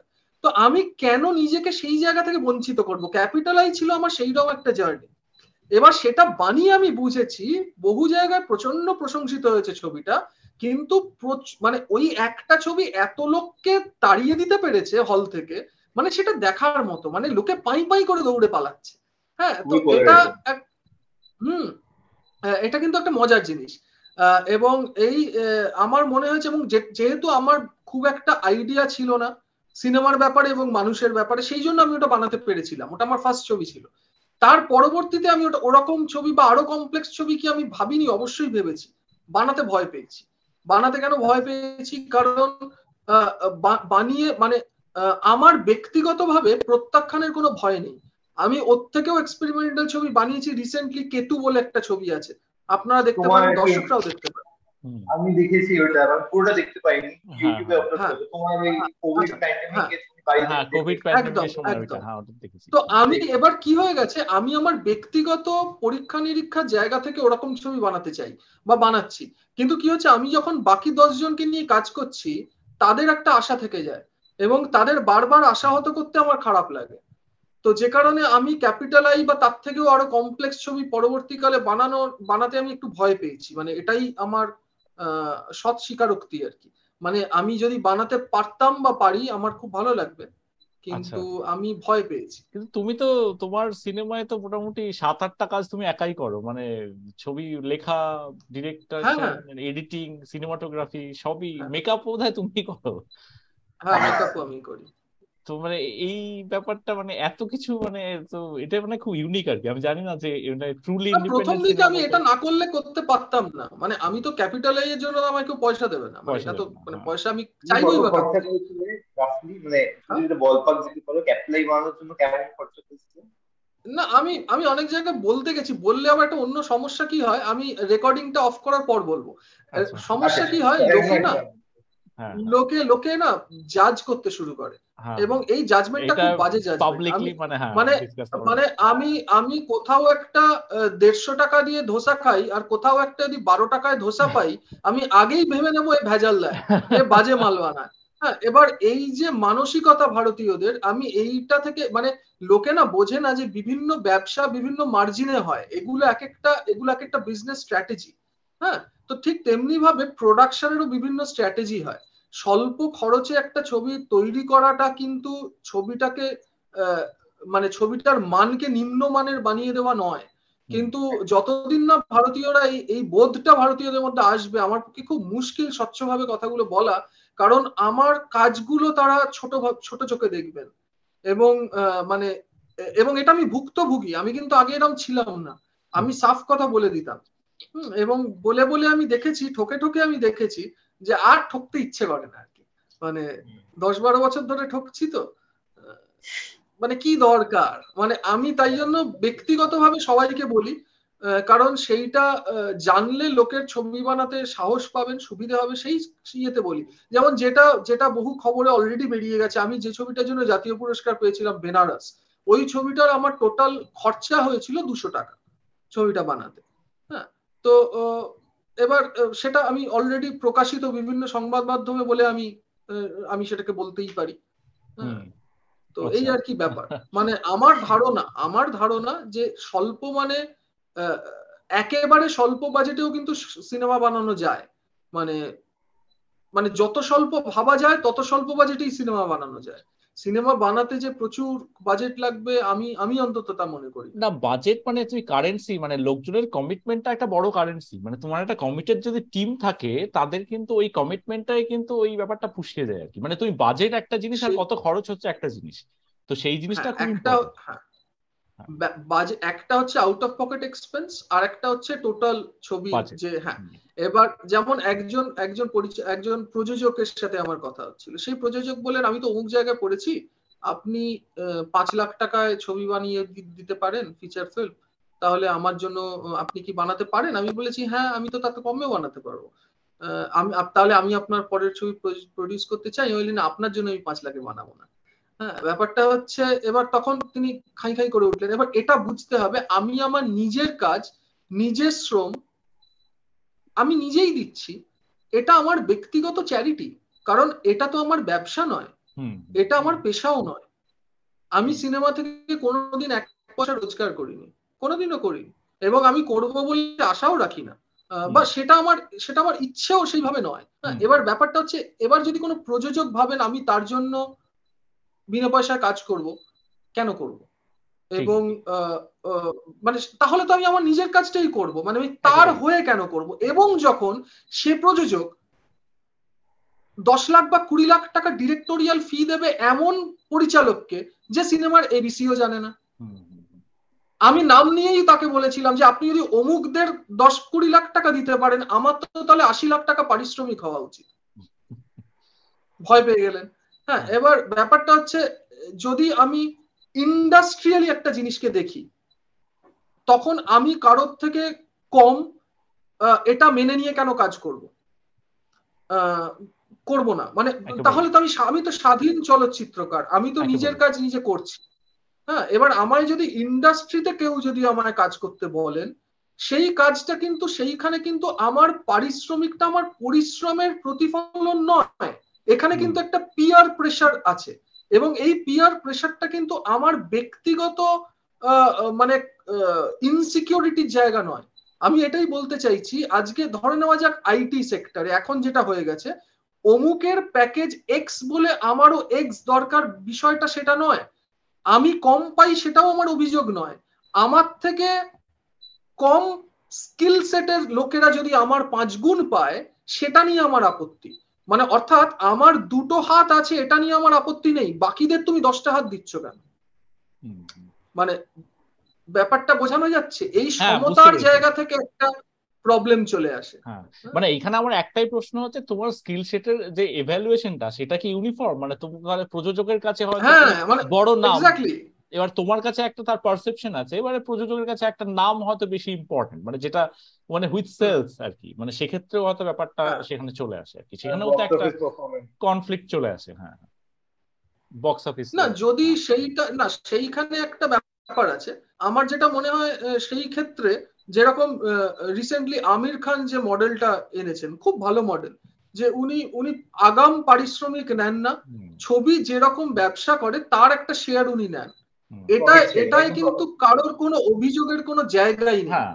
হ্যাঁ মানে উনি ফুল কনফিডেন্সে বলছেন যে আমার ছবি যদি ফ্লপ হয় তাহলে আমি এক পয়সাও পাবো না। উনি এই রিস্কটা নিয়ে নিজের নিজের বাজার দর তৈরি করছেন। হ্যাঁ আমি যদি আমি যদি সব ইন্ডাস্ট্রিতে সেই জিনিসটা দেখতে পেতাম তাহলে খুব খুশি হতাম। কিন্তু ব্যাপারটা কিন্তু সেরকম নয়। ব্যাপারটা হয়ে যায় আহ, যেমন অভিনেতাদেরও হয় না এ অমুক রেটের অভিনেতা। এ অমুক রেটের অভিনেতা। এটা এটা অত্যন্ত কুরুচিকর একটা জিনিস অত্যন্ত কুরুচিকর। অর্থাৎ আমরা একটা অত্যন্ত ট্যালেন্টেড অভিনেতা যে কম পারিশ্রমিক নেয় তাকে আমরা ছোট অভিনেতা বলছি।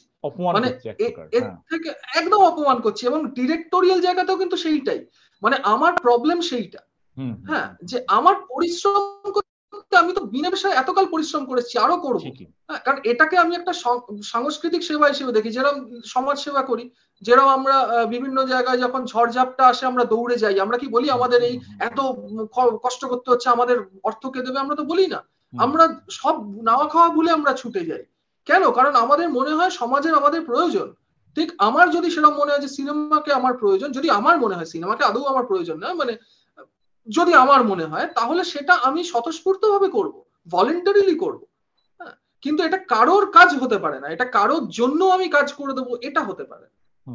কিন্তু কারোর জন্য মানে কনটেক্সটটা জন্য- কি? মানে কারোর জন্য কনটেক্সটটা কি? মানে কিন্তু তোমার স্ক্রিপ্ট তোমার সবকিছু সেটা উনি হ্যাঁ। মানে প্রডিউস করবেন। তাহলে তো মানে ওটা কি ওনার মানে জন্য আমি যে উদাহরণটা আমি যে উদাহরণটা দিয়েছিলাম সেটা একদম অন্য মানে সেটা সেটা কমিশন একটা- টাইপের একটা ওনার হ্যাঁ। একটা গল্প আছে মানে সেটা তোমাকে হ্যাঁ সেটা কমপ্লিট মানে মানে একটা আইডিয়া হ্যাঁ। আইডিয়া আছে বা কিছু মানে কনটেক্সট আর কি। লিড আছে হ্যাঁ। কিছু এইটার তোমার লিড লিডও নয় মানে আমি এক্স্যাক্টলি বলাটা আমার পক্ষে একটু মুশকিল বাট হ্যাঁ মানে যাই হোক ফর্মুলা মেবি ফর্মুলা ব্যাপারটা আমি যেটা বলছি আমি তো কোনো ইন্ডাস্ট্রিতে কাজ করি না বা আমি কারোর জন্য কোনো কাজও করিনি কোনোদিন হুম। আমি স্বাধীন চলচ্চিত্রই আমরা তৈরি করি এবং যে আমার প্রযোজক বলে যার নাম যায় স্বস্তিক চৌধুরী হ্যাঁ। সে কিন্তু অ্যাকচুয়ালি সহ সে আমার অভিনেতা সে আচ্ছা। আমার ছবির অভিনেতা যে পরবর্তী সময়ে প্রযোজকের দায়িত্বটা নিয়েছেন। তাই জন্য উনি প্রযোজক। এমন নন যে ওনার একটা প্রযোজক সংস্থা ছিল উনি একজন ব্যবসাদার এবং উনি না উনিও আমার কলিগ হ্যাঁ। উনি আমার বন্ধু উনি আচ্ছা। আমার কলিগ কাজে আমরা যে ছবিটা করি এটা মানে একদম ইন্ডিপেন্ডেন্ট ফিল্ম মেকিং বলতে যা বোঝায় বা যা বোঝানো উচিত আমরা কিন্তু সেটাই করি। একেবারে। সেই নিয়ে কোনো সন্দেহ নেই। মানে এই ব্যাপারটা তো ডেফিনেটলি একটা ভীষণ অ্যাপ্রিসিয়েট করার মতো ব্যাপার। ট্রুলি ইন্ডিপেন্ডেন্ট সিনেমা এটাই মিকিদার সাথে আমার একদিন কথা হচ্ছিল যে ট্রুলি ইন্ডিপেন্ডেন্ট সিনেমা বলতে যা বোঝায়, এই সিনেমাটা এক্স্যাক্টলি তাই বা তোমার সিনেমাগুলোই এক্স্যাক্টলি তাই আর কি তো আমার মনে হয় যে, এই যে ট্রুলি ইন্ডিপেন্ডেন্ট এই ব্যাপারটা মানে এখন ধরো মানে এটা হাস্যকর শোনায় মানে নাম না করেই বলছি যে, বড় ব্যানারে বিরাট পরিচালক, সেও নিজেকে ইন্ডিপেন্ডেন্ট মানে ইন্ডিপেন্ডেন্টটা কি একটা মানে ওভারলোডেড টার্ম আজকালকার দিনে? হ্যাঁ আবার একবার ফিরে যাই সেই সেই সময় দু হাজার বারো সালে আমি একটি বিশেষ নাকুচু সংবাদ মাধ্যমের তাদের অফিসে গেছিলাম। সেখানে একজন মহিলা সাংবাদিক আমায় বললেন যে ও ইন্ডিপেন্ডেন্ট ছবি বানা হুস ইন্ডিপেন্ডেন্ট ছবি বানিয়ে এখানে এসছো? তো আমি বললাম যে হ্যাঁ মানে অপরাধ তো করিনি আর কি মানে একটা কাজ করেছি সেটা নিয়েই এসছি। তো উনি বললেন আজকাল তো বাসে ট্রামে যার কোনো ইয়ের ধাক্কায় খাই সেই একজন ইন্ডিপেন্ডেন্ট ফিল্ম মেকার তারপর জানলাম তারপর দেখা গেল যার পেছন পেছন তিনি ঘুরে বড় বড় ইন্টারভিউ নেন এবং ছাপান তিনিও নিজেকে ইন্ডিপেন্ডেন্ট বলা শুরু করলেন। মানে এইটাই হচ্ছে মজার ব্যাপার। মানে, এবার। এখন আমি বলি যে যারা নিজেদের ইন্ডিপেন্ডেন্ট বলেন তারা যদি ইন্ডিপেন্ডেন্ট হয় তাহলে আমি ডিপেন্ডেন্ট কারণ আমি তো তাদের উল্টো। এবার তারা নিজেদের ইন্ডিপেন্ডেন্ট বলে আমি ডিপেন্ডেন্ট আমার তো কোনো ওরকম ট্যাগ নেই যে এই ট্যাগটা আমায় আঁকড়ে কিছু প্রমাণ করতে হবে। আমার কিছু প্রমাণ করার নেই। মানে একটা একটা একটা বিশেষ সবাই আমাকে অনেকে বললেন মানে আমার সাথে অনেকে ছিলেন যারা দাবি করলেন আমরা সব আর্ট হাউস ছবি বানাই। তারপর আমার কাছে যখন আমার টার্ন এলো আমি বললাম আমি একদম মেন স্ট্রিম রদ্দি কমার্শিয়াল ছবি বানাই। তখন সবাই বলল সে কি? আমি বললাম না আমি আপনি এটা কি মানেন যে এটার উল্টোটা সবাই বলল হ্যাঁ। আমি বললাম তাহলে বাকিরা যদি যেটা বলছেন তারা যদি আর্ট হাউস করেন তাহলে আমি এটা করি। হ্যাঁ মানে ব্যাপারটা হচ্ছে আমার কোনো তকমা বা ট্যাগ নিয়ে আমার কোনো ফ্যাসিনেশন নেই। মানে আমার গাছেরও খাওয়ার লোভ নেই তলারও কুলোনোর লোভ নেই। হ্যাঁ। কাজেই এই জায়গাটা কিন্তু এই জায়গাটা খুব ইন্টারেস্টিং মানে ব্যাপারটা হচ্ছে তোমার একটা চাকরি আছে তোমার তুমি একজন সফটওয়্যার ইঞ্জিনিয়ার এবং সেটা তুমি করছ এবং মোস্ট লাইকলি তোমার যা কথাবার্তা শুনছি মানে ইউ উইল কন্টিনিউ আর কি সেটা ছেড়ে যে তুমি কমপ্লিটলি একটা করবে সেরকম নয়। সেই জিনিসটাকে তোমার মনে হয় খুব ইম্পর্টেন্ট যে তোমার সিনেমাটাকে একটা একদম হবির জায়গায় রাখাটা খুব ইম্পর্টেন্ট আদারওয়াইজ তোমাকে যদি একটা সময় যদি মানে who will pay the bills আর কি মানে সেই জায়গা থেকে তোমাকে দেখতে হয় সেখানে তোমাকে কম্প্রোমাইজ করতে হবে অন্য লোকের জন্য ছবি বানাতে হবে। তো এই জিনিসটা নিয়ে তোমার কি মনে হয়? হ্যাঁ। মানে এত বছর ধরে আমি সচেতন ভাবেই তো ছবিকে স্বাধীন এবং আমার আমার উইকেন্ড নেশা হিসেবে রেখেছি। উইকেন্ড উইকেন্ডে লোকে গার্লফ্রেন্ড নিয়ে ঘুরে বেড়াতো উইকেন্ডে লোকে মদ খেত সিগারেট খেত আমি সিনেমা বানাতাম। আমি এটাই করেছি এবং এটা আমার ব্যক্তিগত জীবন বলে আমি মনে করেছি। আমি তো এটাকে কোনোদিন যেটা আমি বললাম আমি আজ ধরে নেওয়া যাক বারো বছর ধরে ছবি বানাচ্ছি যদি ধরে নিই এগারো বা বারো বছর ধরে। আমি তো এগারো বা বারো টাকাও কোনোদিন রোজগার করিনি এর থেকে। উল্টে উল্টে এক্সপেন্ডিচার হয়েছে প্রচুর। এবং সেটাকে আমি এক্সপেন্ডিচার হিসেবে দেখিনি। কারণ মানুষ আমি যদি আমি যদি একটা বান্ধবীর সাথে ডিনারে যাই সেটাকে কি আমি এক্সপেন্ডিচার হিসেবে দেখি? দেখি না তো। সেটা আমি আমার ব্যক্তিগত জীবন হিসেবে দেখি। আমি সিনেমাকেও আমার ব্যক্তিগত জীবন হ্যাঁ, হ্যাঁ। হিসেবে দেখেছি। এবং এটা আমার কনসিয়াস চয়েস যে আমি চাকরিটাই পেশা হিসেবে করি কারণ আমি পেশাগতভাবে একজন ইঞ্জিনিয়ার হ্যাঁ এবং এবং আমি যে ছবি করতে পারি সে ছবি আমি এই জন্যই করতে পারি কারণ আমি পেশাগতভাবে ফিল্ম মেকার নই এবং আমি সবাইকে এই উপদেশটাই দিই যারা সিরিয়াস কাজ করতে চায় বিভিন্ন অন্যান্য ক্ষেত্র থেকে এসে যে এক্সপ্লয়েটেড না হওয়ার একমাত্র উপায় হচ্ছে নেশা এবং পেশা দুটোকে এক না করা। একেবারেই হ্যাঁ, একেবারেই সম্পূর্ণ নেশা এবং পেশা এই দুটো যদি আলাদা থাকে তাহলে আমরা দুটো জায়গায় কিন্তু নিজেদের মতো করে নিজেরা কাজ করতে পারব। হ্যাঁ, এবং একেবারেই মানে হান্ড্রেড পার্সেন্ট। হ্যাঁ মানে এটাই এটাই আমার আমার থিওরি আর কি হ্যাঁ।, হ্যাঁ মানে পরের মানে ব্যাপারটা যেটা মাথায় আসে সেটা হচ্ছে সময়। মানে সময় তো লিমিটেড মানে অ্যাকচুয়াল কনফ্লিক্ট অফ ইন্টারেস্ট হচ্ছে সময়। আমার মনে হয় না।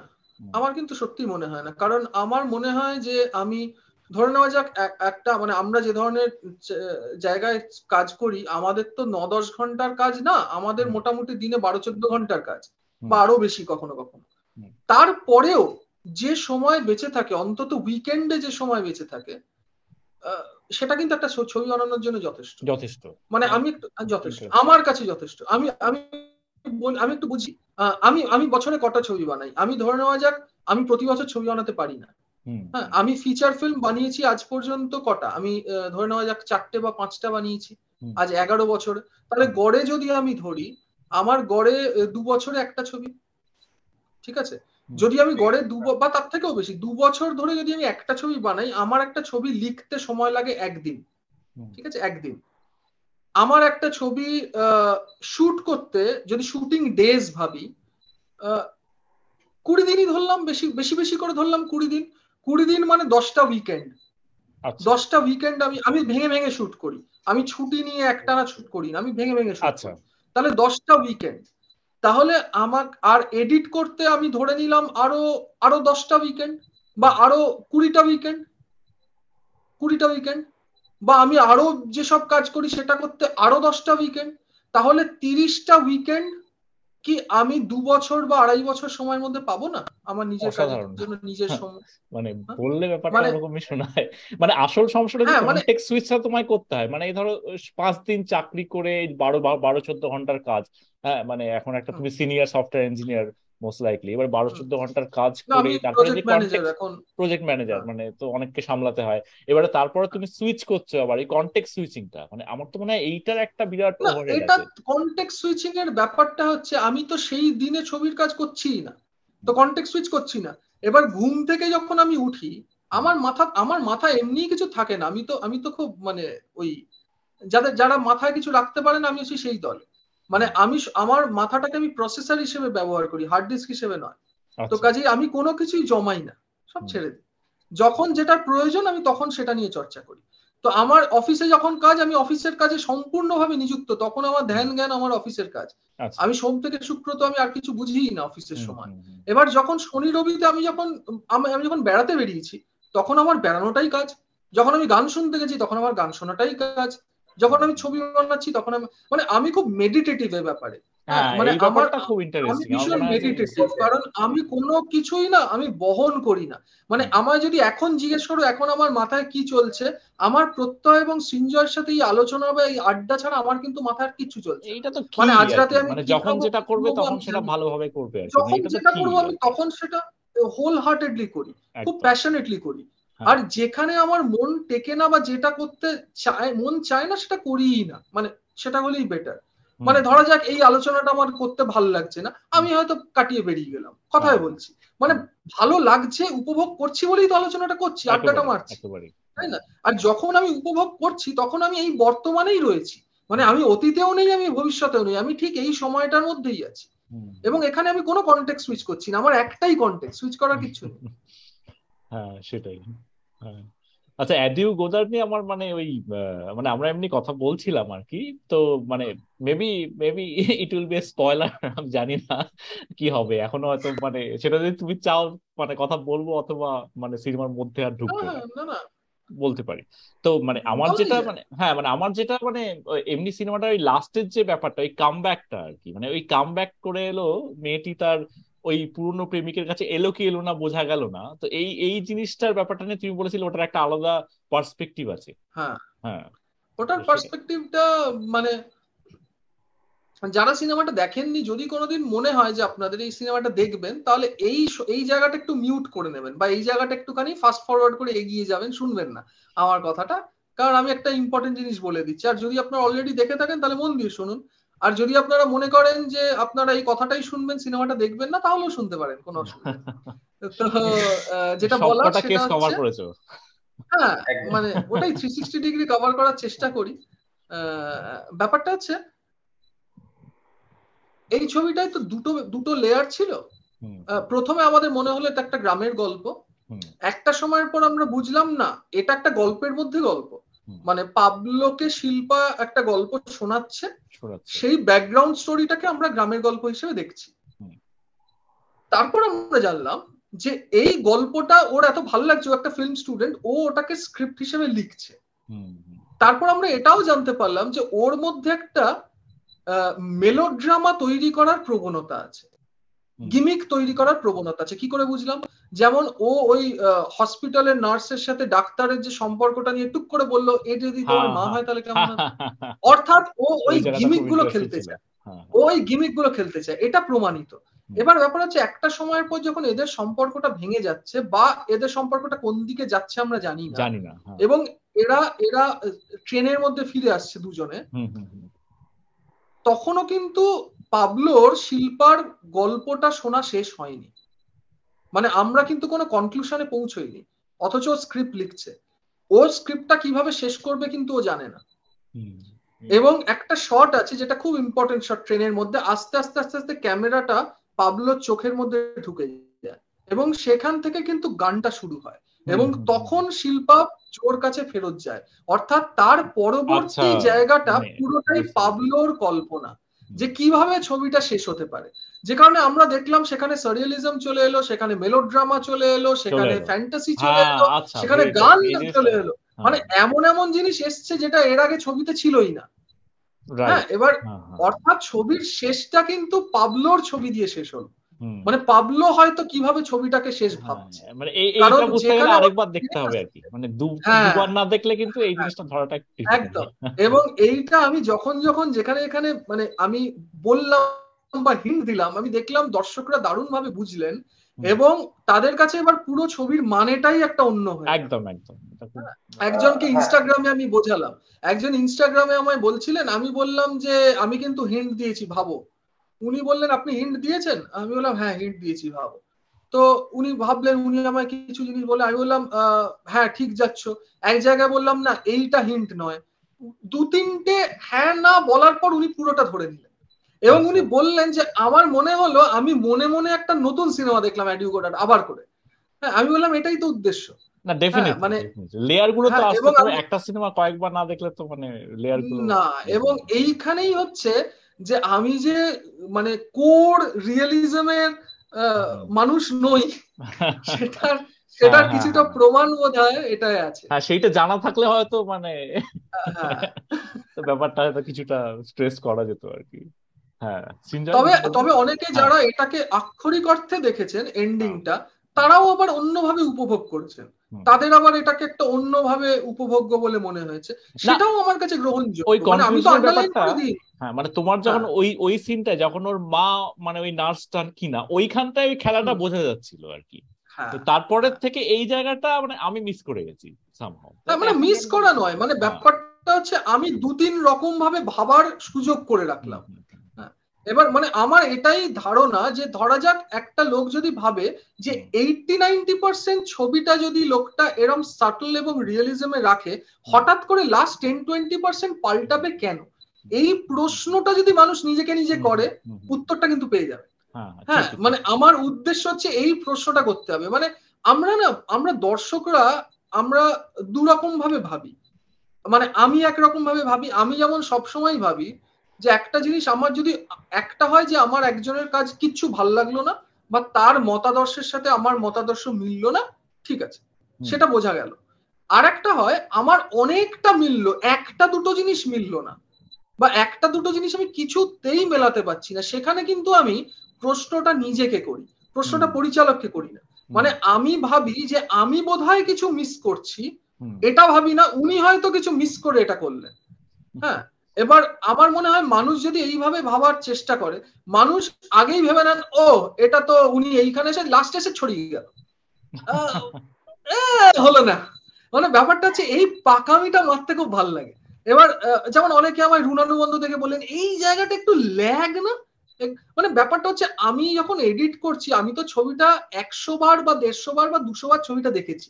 আমি কি বুঝতে পারছি না শটটা লম্বা? আমি কি বুঝতে পারছি না যে বাকি জায়গার পেসিং এর থেকে এটা আলাদা? তারপরেও যখন রেখেছি নিশ্চয়ই তার একটা কারণ আছে। মানে আমি কি কারণটা খুঁজবো?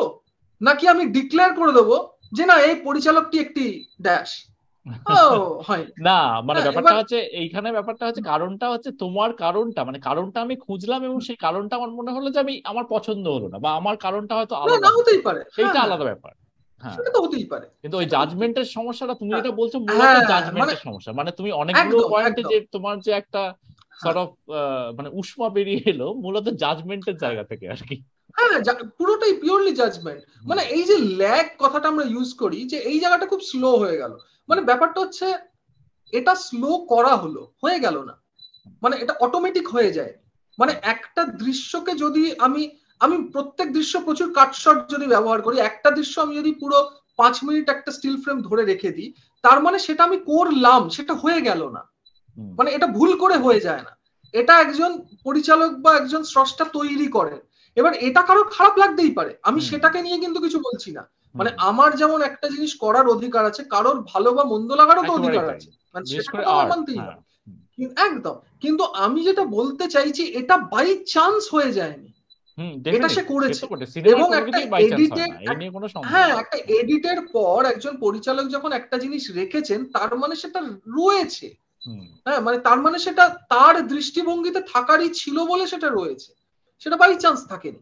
এবার এইখানটা অনেকে কিন্তু মানে খুব আগেই মানে তুমি যেটা বললে the right. Word is judgmental আগে থেকে জাজমেন্টাল হয়ে যাওয়া হ্যাঁ, মানে সেইটাই একটু। বাঙালিরা এখন তো আরও বেশি জাজমেন্টাল হয়ে গেছে বাংলা সিনেমা হ্যাঁ, হ্যাঁ। সেটা একটা ফ্যাক্টর আর কি। হ্যাঁ, সৃঞ্জয় কিছু বলবি? হ্যাঁ হ্যাঁ তো আমার প্রশ্ন ছিল যে ব্রেথলেস কেন? তোমার point of entry for Anand was breathless সিগনিফিকেন্সটা কি? মানে এটা কি গোদারদের ফার্স্ট সিনেমা তাই ব্রেথলেস নাকি breathless itself is spoof on American movies তাই ব্রেথলেস তোমার কি? কিছু এটা কি was this a conscious choice নাকি আহ, না না was- was তো হুম। না না কনসিয়াস চয়েস না খুব খুব যে মেটাফরিক চয়েস আমি সেটা আমি সেটা বলব না। কিন্তু সব থেকে গোদারের সব থেকে জনপ্রিয় ছবি ব্রেথলেস এবং আহ, মানে একটা উড়িষ্যার গ্রামে যদি একটা ফ্রেঞ্চ নিউ ওয়েভ ছবি পৌঁছে যেতেই হয়, তাহলে তার প্লজিবিলিটিটা আই এম নট সেইং কি জেএলজি স্ল্যাশ জেএলজি বা ইমেজ বুক পৌঁছতে পারে না, পৌঁছতেই পারে। But more plausible is breathless পৌঁছানোর, কারণ সেটা গদারের সবচেয়ে জনপ্রিয় ছবি এবং সেই জন্যই এবং ওটা যেহেতু গোদারের একটা ল্যান্ডমার্ক ছবি মানে আমার আমার বিচারে কিন্তু গোদারের শ্রেষ্ঠ ছবি ব্রেথলেস নাই হতে পারে হয়তো নয়ও মানে আমার গোদারের আরও অনেক কাজ অনেক বেটার লেগেছে। কিন্তু আমি সেই হিসেবে নয় আমি যেহেতু গোদারের ওটা একটা ল্যান্ডমার্ক ছবি এবং একটা সিম্বলিক ছবি এবং একটা একটা উড়িষ্যার গ্রামে পৌঁছে যাওয়ার চান্স গোদারের কোন ছবির বেশি এর উত্তরে কিন্তু আমার একটাই ছবি মাথায় আসছে সবার আগে ব্রেথলেস তো তোমার ব্রেথলেস তুমি সায়েন্স ভালোবাসো তো ওই প্রবাবিলিটিটা তুমি ক্যালকুলেট করে ফেলেছো আর কি। সায়েন্স আমি ভীষণ ভালো হ্যাঁ, এবং হ্যাঁ। সিনেমার মধ্যেও সায়েন্স আছে মানে ফিল্ম মেকিং না, এর না, সে তো ভীষণ হ্যাঁ, ভাবে ফিজিক্স আছে। ডেফিনেটলি হ্যাঁ। হ্যাঁ তুমি আরেকটা কথা যেটা মানে তুমি ইনফ্যাক্ট ফেসবুকেও প্রায় লেখো এবং তোমার সম্পর্কে বোধহয় দু একটা জায়গাতেও লেখা আছে যে তুমি এই জিনিসটা বলো যে তুমি অ্যাপলিটিক্যাল হ্যাঁ মানে এই ব্যাপারটা নিয়ে যদি তুমি কিছু বলো যে অ্যাপলিটিক্যাল বলতে তুমি কি বোঝাও সিনেমা একটা ভীষণ মানে আমার পারসেপশন অনুযায়ী সিনেমা একটা খুব পলিটিক্যাল কাজ ওভারঅল সিনেমার মধ্যে বক্তব্য থাকে সিনেমার মধ্যে পয়েন্ট অফ ভিউ থাকে সাবজেক্টিভিটি থাকে সেক্ষেত্রে তুমি অ্যাপলিটিক্যাল বলতে তুমি কীভাবে ব্যাপারটাকে মানে বলতে চাইছো? প্রথমত বেঁচে থাকাটাই পলিটিক্যাল একেবারেই মানে আমি তো বেঁচে আছি অক্সিজেন কেড়ে নিয়ে। এবং ন্যাচারাল। রিসোর্সেস কেড়ে নিয়ে হ্যাঁ? আমি না বাঁচলে হয়তো আমার পাশে অনেক বেশি প্রাণী বাঁচতে পারত। আমি আমি তাদের বাঁচার সুযোগকে খণ্ডন করে বেঁচে আছি। এটাই পলিটিক্স এবং আমার জন্য আবার প্রচুর জীবাণু বেঁচে আছে আমার শরীরের মধ্যে কত সহস্র জীবাণু বেঁচে আছে। এটাও আবার আমি উপকারও করছি তাদের। কিন্তু আমার বক্তব্য হচ্ছে পলিটিক এক্সিস্টেন্সিয়াল একটা পলিটিক্স আছে। আমি কিন্তু সেই জায়গা থেকে নিজেকে অ্যাপলিটিক্যাল বলছি না কারণ বেঁচে থাকাটাই একটা পলিটিক্স আমার কথা বলাটাও একটা পলিটিক্স আমার চুপ থাকাটাও একটা পলিটিক্স আমি অ্যাপলিটিক্যাল বলছি নিজেকে সেটাও একটা পলিটিক্স হ্যাঁ? এবার মজার জিনিস যেটা সেটা হচ্ছে তো আমরা ভারতবর্ষে বা পৃথিবীতে এখনকার দিনে যে পলিটিক্সটা মূলত বুঝি সেটা হচ্ছে ইলেকটোরাল পলিটিক্স অর্থাৎ ভোট রাজনীতি। নেতা নেত্রীর রাজনীতি দলাদলির রাজনীতি কাদা ছড়াছড়ির রাজনীতি। একে ওকে চোখ রাঙানোর রাজনীতি মাঝরাতে পুলিশ লেলিয়ে দেওয়ার রাজনীতি এইগুলো থেকে আমি দূরে সরতে চাই। আচ্ছা। হ্যাঁ মানে আমি আমি নিজেকে অ্যাপলিটিক্যাল বলি এই সেন্সে আমি কোনোদিন ভোট দিইনি আজ পর্যন্ত। এবং আমার ধারণা আমি কোনোদিন ভোট দেবও না। কারণ আমি এই এই সিস্টেমটা এই পলিটিক্যাল সিস্টেমটায় আমার আপত্তি আছে আমার সমস্যা আছে। এবং আমি মনে করি যে আমি যদি নীরব থাকি বা আমি যদি এই সিস্টেমের থেকে নিজেকে বিচ্যুত রাখি সেটাও যেমন একটা politics that is a far more dignified politics than supporting somebody who I know will do some wrong আমার এমন একটা পলিটিক্যাল পার্টি বা নেতা নেত্রীর উপর আস্থা নেই যে আমি জানি হান্ড্রেড পার্সেন্ট ভালো কাজ করবে। করবে না। মানে আমি নিশ্চিত হয়ে বলতে পারি করবে না। এবং এই জায়গা থেকেই আমি আমি বোতাম টিপে বা সই করে কাউকে আমার সমর্থন দেব না। এই জায়গা থেকে আমি অ্যাপলিটিক্যাল আমি নিজেকে সেই জায়গা থেকে সরিয়ে রেখেছি যে আমার কোন প্রশাসন বা কোনো কোন নেতা কোন নেত্রীর নেতা বা নেত্রী হওয়ার পেছনে সরাসরি আমার কন্ট্রিবিউশন নেই। ইনডাইরেক্টলি আছে। আমি নিজেকে সরিয়ে রেখেছি। আমি যদি উল্টো দিকে ভোট দিতাম হয়তো তিনি হতেন না। ইনডাইরেক্টলি আছে। কিন্তু ডাইরেক্টলি নেই। মানে আমি এটা ধরে নিই, আমি কাউকে ভোট দেওয়া মানে আমি তাকে সমর্থন করছি। অর্থাৎ আগামী দিনে তিনি যদি একটা মারদাঙ্গা লাগান, তার দায় আমার। তিনি যদি খুনোখুনি করেন, তার দায় আমার। তিনি যদি মানুষের চাকরি দেন বা না দেন, তার দায় আমার। প্রত্যেকটা কিছু দায় আমার। এবার আমি মানুষকে আমার প্রতিনিধিত্ব করার কাউকে সেই আমি তোমাকে প্রত্যয় তুমি আমার প্রতিনিধিত্ব করবে। এই ব্যাপারটা আমি আমি প্রত্যয়কে আমার প্রতিনিধিত্ব করার জন্য অ্যাক্টিভ সমর্থন তখনই করব যখন আমি জানি প্রত্যয় কোনো ভালো কাজ করুক বা না করুক অন্তত খারাপ কাজ করবে না। এই আস্থাটুকু যদি আমার থাকে। তাহলে নোটায় ভোট নয় কেন? মানে হ্যাঁ মানে নোটায় নোটায় ভোটটাও একটা অপশন এবার নোটায় ভোট কেন নয়? এটা এটা এটা বলতে গেলে একটু ইলাবোরেটলি বলতে হয়। সেটা হচ্ছে যদি গণতন্ত্রের কথা আমাদের দেশে বলা হয় এবং যেভাবে আমরা গণতন্ত্রকে দেখি এটা শুনতে ভীষণ সুন্দর লাগে। এবং আমারও ব্যাপারটা ভীষণ পছন্দের। কিন্তু এটা তখনই পছন্দের যখন এটা একটা আদর্শ সমাজে হয়। যেমন আমরা সবাই ধরা যাক চারটে চয়েসের ব্যাপারে সমানভাবে পরিচিত। সেখান থেকে আমরা প্রত্যেকে একটা একটা নিজস্ব পছন্দ বেছে নিলাম। এটা একটা কনসিয়াস গণতান্ত্রিক চয়েস বিউটিফুল ধরা যাক আমি আজকে গণতান্ত্রিক ভাবে বললাম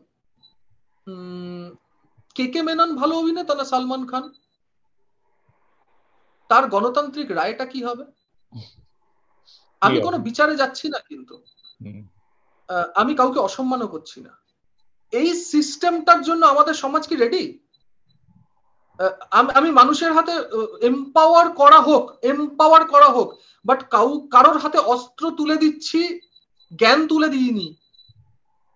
এটা কি এটা কি এটা কি দুর্ভাগ্যের নয় মানে এই system basic rejection of the system কি I am just sorry to interrupt তুমি কি মানে আম্বেদকরের পয়েন্টটাই তুলছো যে we are throwing like we are pushing down democracy and a liberal constitution on a deeply illiberal society যেখানে সোসাইটিতে everyone cannot vote because they don't know enough to vote and they don't know enough to vote for the right person এটা এটা এটার সাথে আমি সম্পূর্ণ সহমত হব না। কারণ এটার আবার একটা জটিলতা আছে যে তাহলে এটা কিন্তু একটা এলিটিস্ট অ্যাপ্রোচ হয়ে যাচ্ছে। আমি সেটাকেও সমর্থন করব না। আমি এই এলিটিজমকেও সমর্থন করি না। কিন্তু আমি যেটা বলতে চাইছি যে এই সিস্টেমটাই ফ্লড মানে আমার আমার কৌটের মধ্যে এমন কিছু গ্যাস রয়েছে যে গ্যাসটা আইডিয়াল নয় যেটা আমার প্রয়োজন নয়। আগে সেটাকে বের করো ভয়েডকে কে ফিল করবে সেটা পরে দেখা যাবে। কিন্তু এটা হচ্ছে না। মানে আমার বক্তব্য এটাই। বা এটা হয় হোক, আমি তো মানুষকে আটকাতে পারব না। আমি সমাজ তৈরি করিনি, আমি সমাজ তৈরি করব না। পৃথিবীতে আমার কোনো অস্তিত্বই নেই। মানে আমি আজ জন্মেছি, কাল মরে যাব, এর আগেও পৃথিবী ভালো চলছিল, এর পরেও পৃথিবী ভালো চলবে। এটাই সত্য। হ্যাঁ এটা আমাদের সবার জন্যই এটা সত্য। আমি প্রত্যয় সৃঞ্জয়, আমরা কিন্তু অ্যাকচুয়ালি মানুষ সভ্যতায় কিচ্ছু নই। না একা তো কেউ কিছু না মানে গণতন্ত্রের কনসেপ্টটাই তো হচ্ছে যে মানে ওই সমষ্টি সমষ্টির ব্যাপার আছে হ্যাঁ। হ্যাঁ হ্যাঁ কিন্তু কিন্তু আমরা যদি নিজেদের জায়গায় নিজেদের রায়টা নিজেদের ওপিনিয়নটা নিজেদের সীমিত ক্ষমতায় না ব্যক্ত করতে পারি তাহলে আমাদের কাছে আমাদের যথেষ্ট ভ্যালু রইল কি? মানে এইখান থেকেই কিন্তু আমার কোনো কিছুকে বর্জন করা। মানে ধরা যাক আমি খাব না অনশন করলাম। এটা এটা এটা এটা এটা কি এটা কেন মানুষ প্রতিবাদ বলে? এটাকে এই জন্য মানুষ প্রতিবাদ বলে যে আমার কোনো কিছু না করাটা is actually a statement on something else খাবারের ওপর আমার রাগ নেই। আমার রাগ তো অন্য কিছুর ওপর। তো আমি যদি ভোট মেশিনে গিয়ে বোতামটা না টিপি আমার বোতামের ওপর রাগ নেই। আমার ভোটিং অফিসারের ওপরেও রাগ নেই। আমার কারোর ওপর রাগ নেই। আমার বক্তব্য হচ্ছে এই সিস্টেমটা is not working for me it can work for everybody else it's not working for me এবং আমি যে উদাহরণটা দিলাম, K K Menon versus Salman Khan, বোঝা গেল আমি এরকম অনেক উদাহরণ দিতে পারি। যে কোনো ফিল্ডে যে কোনো ফিল্ডে গণতান্ত্রিক রায় কি হবে? শুধু ভারতীয় না, আমি ভারতীয়দের বলতে চাইছি না, এটা কিন্তু পৃথিবীর যে কোনো ভাষায় যে কোনো জায়গায়। হ্যাঁ ধরে নেওয়া যাক একটা লুই বুনুয়েলের ছবি এবং একটা অত্যন্ত নিম্নমানের হলিউড ছবি যদি দুটোকে গণতান্ত্রিক রায় নেওয়া হয় কোনটা বেটার ছবি? দেখা যাক কে যেতে হ্যাঁ এটাই সমস্যা। সেটাও কি এলিটিস্ট মানে- অ্যাপ্রোচ একটু? মানে কেন। মানে পপুলার মানে- ছবিকে কেন আমরা মানে মানে আমরা একটা অন্য ছবিকে মানে বেটার বলতে পারি কিন্তু এরা মাস ফিল্ম তো তাদের তো একটা রাইট আছে অন্য ছবিকে বেটার বলার। তাই জন্যই তো আমি তাই জন্যই তো আমি এটার এগেনস্টে কিছু বলছি না। আমি নিজেকে সরিয়ে নিচ্ছি যে আমি এই সিস্টেমটায় অংশ নেব না যে সিস্টেম আমি জানি ইজ ফ্লড মানে আমার ব্যাপার হচ্ছে আমরা কি আমাদের পরিবেশকে আমাদের প্রশাসন এবং আমাদের সরকাররা আমাদের পরিবেশকে অ্যাওয়্যার করার চেষ্টা করেছে? সেটা কিন্তু কোনোদিন করার চেষ্টা করেনি। ওরা যত বেশি জানে তত কম মানে। হ্যাঁ আমরা বরাবর এটাই করে এসেছি।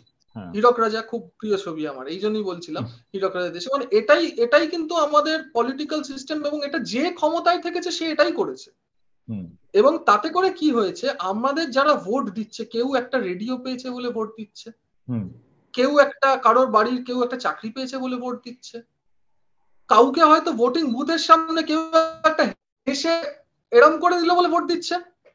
কেউ ভয়তে ভোট দিচ্ছে। কেউ জানেই না যে সে ভোট দিচ্ছে। আর যে কেউ কেউ কিছু না জেনে ভোট দিচ্ছে। মানে আমার বক্তব্য হচ্ছে এই সিস্টেমটা কি একটা মানে কেউ যদি এই সিস্টেমটাকে সবাই যদি মেনে নেয় আমি তো এই সিস্টেমের বিরুদ্ধে কিছু বলিনি আমি তো সংবিধানের বিরুদ্ধে কিছু বলিনি আমি শুধু নিজেকে সরিয়ে রেখেছি।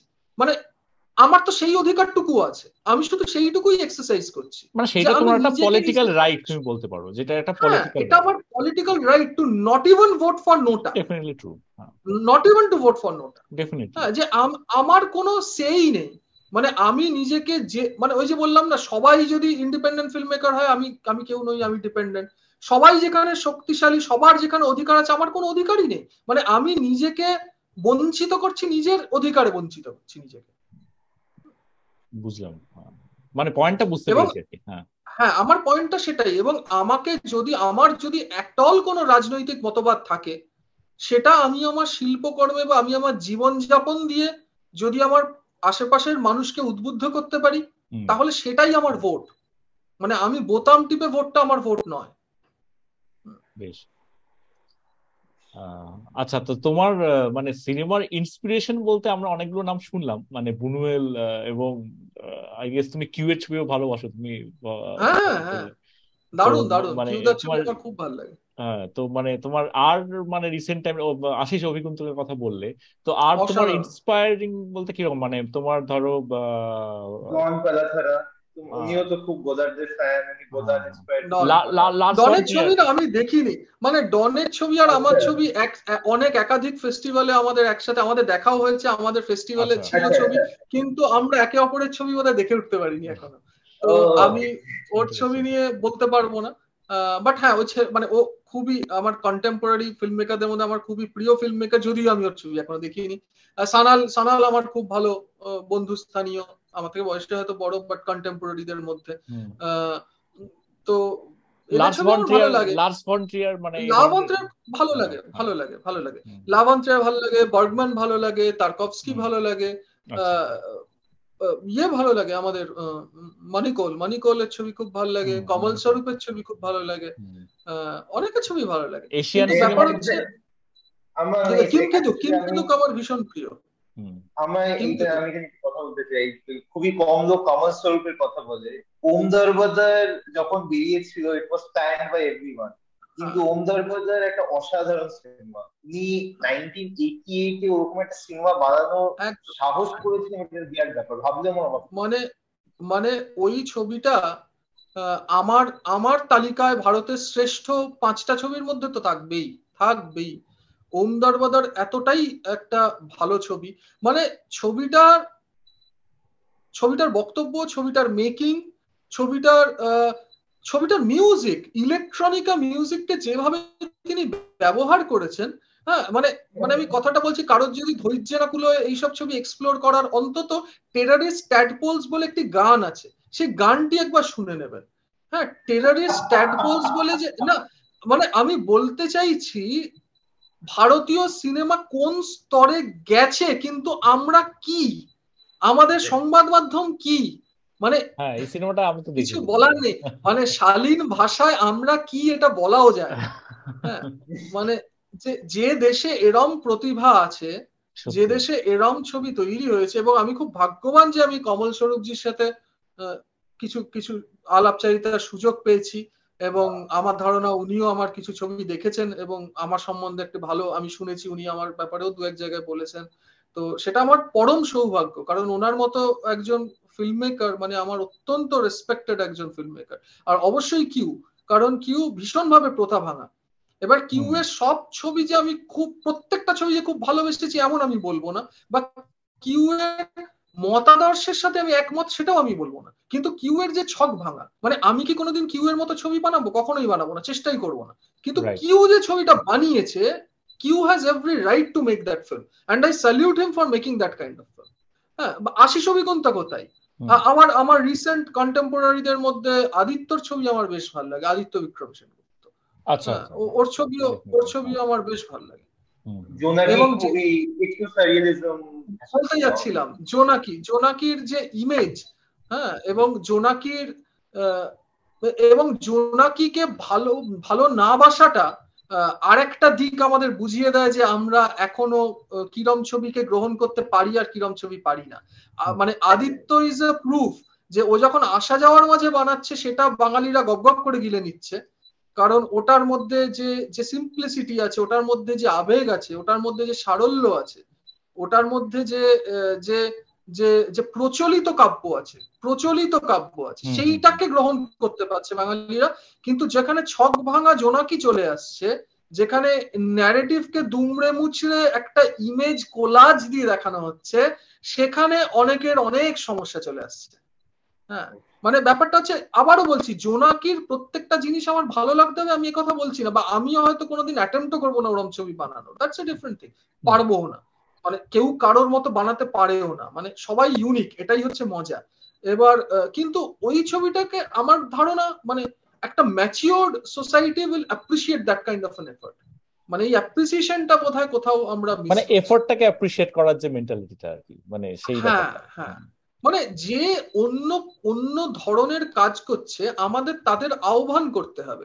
মানে সে আমার ব্যক্তিগত মতের পক্ষে হোক বা বিপক্ষে হোক। আমার ব্যক্তিগত রুচির পক্ষে হোক বা বিপক্ষে হোক হ্যাঁ মানে আমি এমন অনেক ছবি যেমন ধরো যাক রনি সেনের ক্যাটস্টিক্স আমার ভীষণ ভালো লেগেছে আমি ভীষণ ভালো কিন্তু ওর ফান্ডামেন্টাল খুব ভালো কাজ। আমার আমি ভীষণ প্রশংসা করেছি ছবিটা সব জায়গায় বাট আমি ওকেও এটা সরাসরি বলেছি যে ওর স্ট্যান্ডটা হয়তো আমি মানি না। এটা হতেই পারে মানে আমার একটা অন্য বক্তব্য আছে কিন্তু অ্যাডিকশন সেটা আমাদের সবার অধিকার আছে। ওর যেরকম মনে হয় addiction is something very biological and natural আমার সেটা মনে হয় না।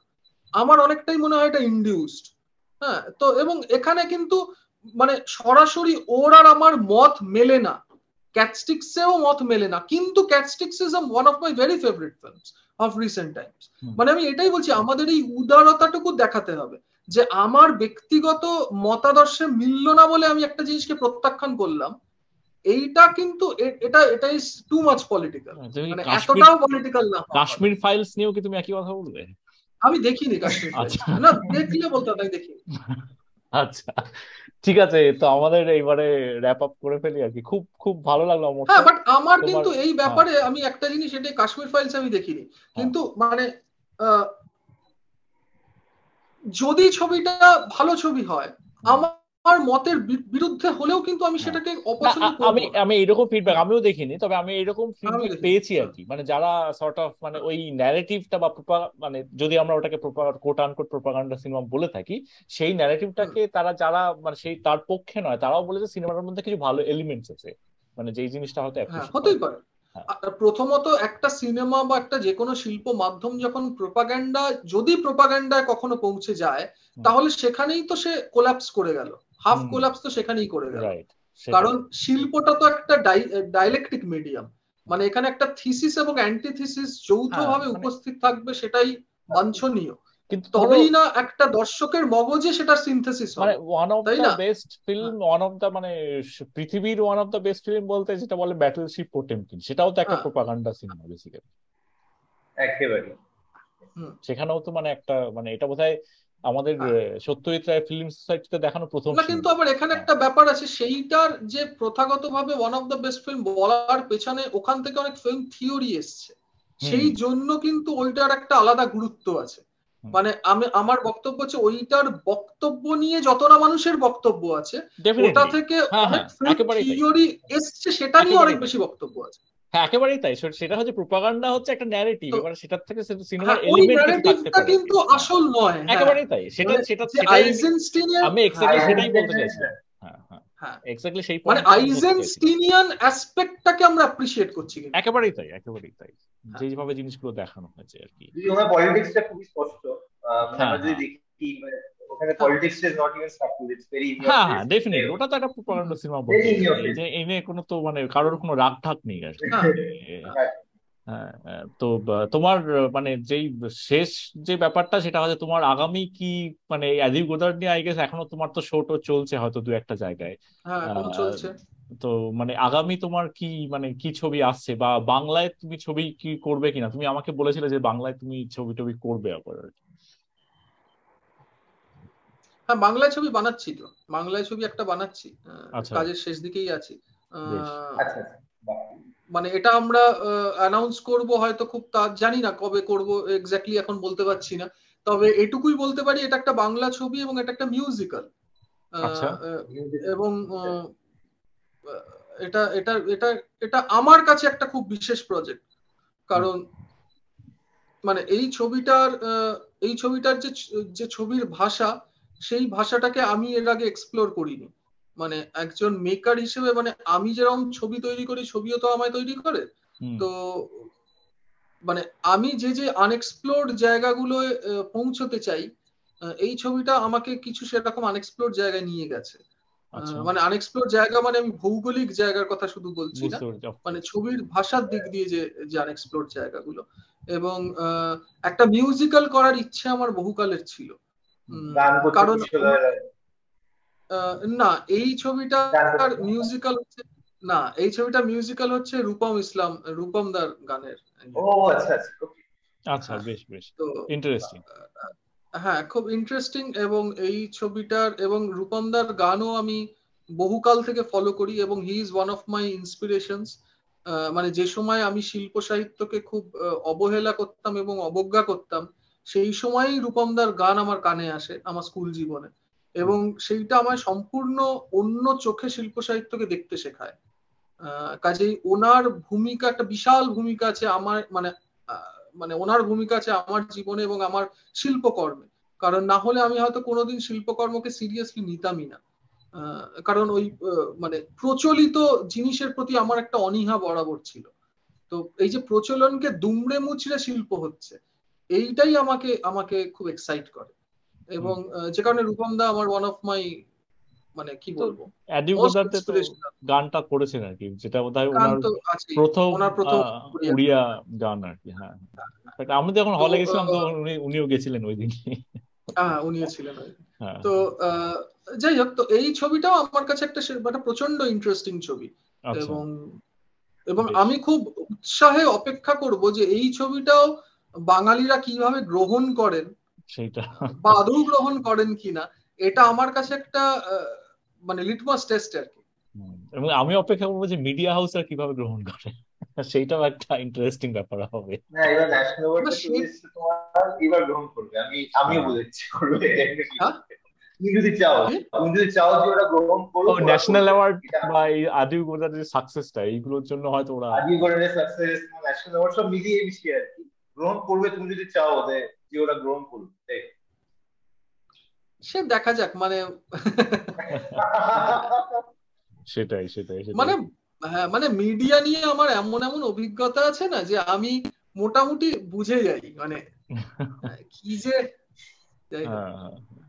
না, তুমি বললে ওই আনএক্সপ্লোর্ড জায়গাটা তো মানে এইটা এই সত্যজিৎ রায় ঋত্বিক ঘটক মানে দুজনে দুটো ওই পুরো পোলার অপোজিট আর কি। সত্যজিৎ রায় উনি বলতেন যে উনি রিপিট করতে ভালোবাসেন না বিভিন্ন জনার বিভিন্ন কিছু এক্সপ্লোর করেছেন। ঋত্বিক ঘটকের আবার পুরো একই মোটামুটি একটাই সৌমিত্র বাবুকে রিপোর্ট রিপিট করে গেছেন কিন্তু। সৌমিত্র বাবুকে রিপিট করতে ভালোবাসেন। সৌমিত্র বাবুকে রিপিট করে মানে গল্পের দিক দিয়ে বলছি বা হ্যাঁ। সিনেমার জনার তো তোমার ওই আনএক্সপ্লোর্ড ব্যাপারটা কি মানে কিছুটা মানে তুমি ওই ধর কিছু সাররিয়ালিস্টিক সিনেমা করেছ গোদার অনেকটা নিউ মানে নিউ রিয়েলিস্টিক তুমি কি ওই আরও অন্য জনার এক্সপ্লোর করতে ভালোবাসো নাকি? না, আমার হ্যাঁ মানে যদি সময় থাকে তাহলে দু মিনিট বলি চট হ্যাঁ হ্যাঁ সময় কোনো অসুবিধা হ্যাঁ হ্যাঁ হ্যাঁ। না মানে মানুষ কি এতক্ষণ ধৈর্য ধরে শুনবে? হ্যাঁ হ্যাঁ সেটা আমরা আমরা পরোয়া করি না। দেখো এইগুলো পরোয়া করে হ্যাঁ, লাভ নেই। আমরা হ্যাঁ, এগুলো আর্কাইভ হ্যাঁ। করছি এগুলো থাকবে আর কি। হ্যাঁ থাকুক এবং আপনাদের যদি অধৈর্য মানে যদি ধৈর্যচ্যুতি ঘটে পজ করে রেখে দেবেন পরে কখনো শুনে নেবেন যদি ইচ্ছে হয়। তো। হ্যাঁ ব্যাপারটা এটাই যে বাংল মানে ভারতবর্ষে বাংলা নয় শুধু ভারতবর্ষের আমরা যদি শিল্পের ইতিহাস ঘাটি সিনেমা তো একটা খুব নতুন আর্ট ফর্ম বহু পুরনো আর্ট ফর্ম আছে এবং কমিউনিকেশনের ভাষা সাংগীতিক ছিল বহু জায়গায় উদাহরণ বাংলার উদাহরণ তরজা গান। হ্যাঁ এছাড়াও আমাদের ধর- নেওয়া যাক বিভিন্ন রকম আমরা গজলের মাধ্যমে আমরা বিভিন্ন রকম ক্লাসিক্যাল ইয়ের মাধ্যমে আমরা আবেগকে ব্যক্ত করতাম। আমরা বিভিন্নভাবে কমিউনিকেট ডিরেক্ট কমিউনিকেশন যেটা হয়তো পৃথিবীর অন্যান্য সভ্যতার মানুষরা সংলাপে করে থাকে। আমরা গানে করতাম। মানে তরজা গান তো দারুণ উদাহরণ মানে ডিবেট তর্ক হচ্ছে গানে আহ, এবার এই এই যে জায়গাটা বা এই যে আমাদের সাংস্কৃতিক ইতিহাসটা, এইটা আমাকে, আমার মনে হয় এইটা আমাদের জিনে রক্তে রয়েছে। যে আমরা না সংগীত সাংগীতিক ভাবে অনেক কিছুকে কমিউনিকেট করতে চাই এবং পারি, যেটা আমাদের অনেক দেশের মানুষরা ভুল বোঝে। তাদের মনে হয় আমরা গান এবং সঙ্গীতকে বিনোদনের জায়গা থেকে দেখি বা ব্যবহার করি, তা কিন্তু নয়। আমরা ওটাকে একটা part and parcel of our life হিসেবেই আমরা দেখি। মানে আমি তো সংগীত শিল্পী নই, আমি কোনো সংগীত বিশেষজ্ঞও নই, কিন্তু সঙ্গীতের একটা বিশাল প্রভাব আমার জীবনেও আছে, এবং আমি নিশ্চিত বেশিরভাগ ভারতীয় জীবনেই আছে। এবং এইটা কিন্তু শুধু বিনোদনের জায়গা থেকে নয় এই জায়গাটা বোঝার এবং ধরার একটা সুযোগ আমি পেয়েছি এই ছবিটার মধ্যে যেখানে এই ছবিটার কমিউনিকেশনের ভাষাটাই গান। মানে আমরা গানে গানে ছবিটাকে এগিয়ে নিয়ে যাই সংলাপে নয়। মানে সংলাপ আছে কিন্তু গান নির্ভর একটা ছবি।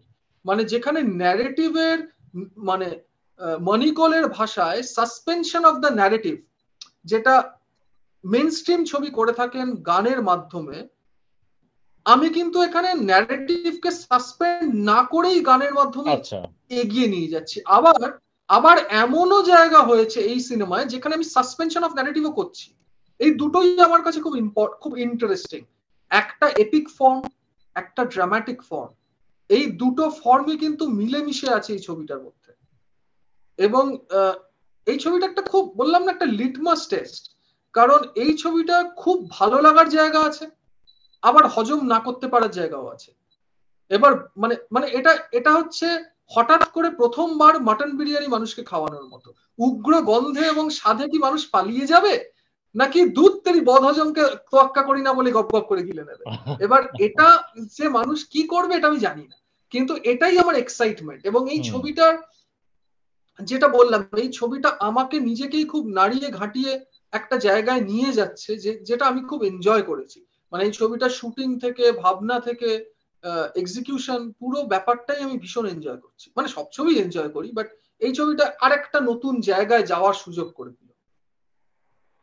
ভেরি ইন্টারেস্টিং না মানে খুব ভালো লাগল তোমার মানে এই যে এফোর্টগুলো মানে সবচেয়ে যেটা ভালো লাগে যে, এই যে কনস্ট্যান্টলি যে মানে সর্ট অফ ফর্মুলা ভাঙা, এবং আমার মনে হয় সেগুলো মানে অনেকটাই আছে কথাবার্তা থেকে উঠে এলো যে, এই যে তোমার একটা মানে ট্রুলি ইন্ডিপেন্ডেন্ট একটা সেলফ আছে, এবং সেই জিনিসটাকে তুমি মানে মেনটেন করে যাচ্ছ, এবং যেটাকে তোমার সর্ট অফ মানে হয় না মানে বাংলার যা ইন্ডাস্ট্রি খুব একটা তো বিরাট কিছু অর্থনৈতিক অবস্থা বিরাট কিছু নয়। সেক্ষেত্রে অনেক কি, অনেক কম্প্রোমাইজ করে সেখানে করতে হয়। যে জিনিসটা তোমায় করতে হচ্ছে না, তার ফলে সেই এফোর্টটাও হয়তো দেওয়াটা পসিবল হচ্ছে কিছুটা। তো এই এই জিনিসগুলো চলতে থাকুক আর কি। মানে এইভাবেই তো হয়তো মানে এই ফর্মুলা ভাঙা মানে এই জিনিসটা তো খুব ইম্পর্টেন্ট আদারওয়াইজ মানে এই সিনেমার ব্যাপারটা নিয়ে আমরা প্রচুর ডিসকাশন করেছি। তুমি আমাদের চ্যানেলে আরও ডিসকাশন দেখতে পাবে। এই জিনিসটাই আমরা বারবার বলি আর কি, যে সেই সেই পুজো এবং মানে মিউজিয়ামে না রাখার বদলে যদি কাঁধে চাপিয়ে রাখতে হয়, কাঁধে চাপলে মানে সেই ভার নিয়ে আর তুমি কিছুই করতে পারবে না। বাঙালিদের এখন, বিশেষ করে সিনেমার ক্ষেত্রে অন্যান্য সব ছেড়ে দিলেও সিনেমার ক্ষেত্রে ডেফিনেটলি এরকম অবস্থা আর কি। তো আশা করব যে মানে তোমরা আরও ইয়াং কিছু লোকজন আর কি এই জিনিসটা মানে এগিয়ে নিয়ে যেতে পারবে। খুব ভালো লাগল নতুন সিনেমার জন্য অপেক্ষা করব। আমাদেরকে অনেকটা সময় দিলে সেটাও খুব ভালো লাগল। হ্যাঁ। না না আমার সৌভাগ্য মানে ভীষণ ভালো লাগল আড্ডা মেরে। কালী পুজোর প্রাককাল এরকম একটা আড্ডা একদম একদম একদম। ঠিক আছে ভালো থেকো আবার দেখা হবে নিশ্চয়ই। এই সিনেমাটা বেরোলে আশা করি আবার মানে দেখতে দেখতে যাব তখন দেখা টাকা হবে ঠিক আছে ওকে এবং দর্শকদেরও দর্শকদেরও জানিয়ে রাখি যে মানে শুধু আমার ছবি নয়, যারা অন্যরকম চেষ্টা করছেন, অন্যরকম কিছু করছেন, সেই সব ছবি দেখুন। এবং এটা আমাদের জন্য নয়, নিজেদের জন্য দেখুন। মানে নিজেরা একটা নতুন অভিজ্ঞতা পাবেন বা না দেখলে সেই অভিজ্ঞতা থেকে বঞ্চিত হবেন, সেই জন্য দেখুন। কারণ কি হয় না, আমরা সবসময় মানুষকে বলি, পাশে দাঁড়ান পাশে দাঁড়ান। কেন কেউ কারোর পাশে দাঁড়াবে? মানে আমাকে যদি কেউ বলে অমুকের পাশে দাঁড়াও তমুকের পাশে দাঁড়াবো একবার দাঁড়াবো দুবার দাঁড়াবো বারবার দাঁড়াবো এটা হয় হয় না। মানে আমি যদি না উপকৃত হই আমি কেন একটা জিনিসে নিজেকে ইনভেস্ট করব? আমি সেই জায়গা থেকেই মানুষকে বলতে চাই দর্শকদের বলতে চাই শ্রোতাদের বলতে চাই যে মানে এই আহ্বানকে ভুল বুঝবেন না। মানে আমি আহ্বানটাকে সরাসরি বলছি এটা আপনার জন্য আপনি দেখুন। হ্যাঁ এই ধরনের ছবি দেখলে ভালো লাগুক বা মন্দ লাগুক আপনার আপনার একটা অভিজ্ঞতা হবে নতুন অভিজ্ঞতা মানে আপনার চেতনা আন্দোলিত হবে এত বড় কথা আমি বলব না সেটা নাও হতে পারে কিন্তু একটা নতুন অভিজ্ঞতার সম্মুখীন আপনি হবেন। তো সেই অভিজ্ঞতা থেকে নিজেকে বঞ্চিত করবেন না এবং নিজের জন্য দেখুন মানে বাংলা ছবির জন্য দেখতে হবে না পাশে দাঁড়ানো পাশে শোয়া পাশে বসা এসব হয় না। মানে নিজের জন্যই নিজে দেখুন মানে সেটাই খুব ইম্পর্টেন্ট হ্যাঁ হ্যাঁ। আর নস্টালজিয়াকে মানে তার ভারে নুয়ে না পড়ে আর কি সেইটাকে মনে রেখেই চলুক কিন্তু ব্যাপারটা যেন ওই তার মানে নস্টালজিয়ার বাইরে যদি কিছু নাই কেউ দেখে তাহলে জানবে কি করে আর কি আছে। তাই না? মানে চিলি চিকেন চিকেন তন্দুরির বাইরে তো অন্য জিনিস শিখে দেখতে হবে তবে না জানব কিছু এক্সিস্ট করে। হ্যাঁ মানে এটাই আমার ফেভারিট বললে হবে না। মানে এটাই আমার ফেভারিট তখনই আমি বলব যখন আরও দশটা জিনিস আমি চেখে দেখেছি। হ্যাঁ বা এটা আমার ফেভারিট এখনও অবধি মানে কালকে চেঞ্জ হয়ে যেতে পারে। হ্যাঁ চেঞ্জ হয়ে যেতে পারে হ্যাঁ। বেশ বেশ বেশ খুব ভালো থেকো আবার কথাবার্তা হবে দেখা হবে। ওকে বাই শুভেচ্ছা রইল। টাটা। ভালো থেকো সবাই। একদম বাই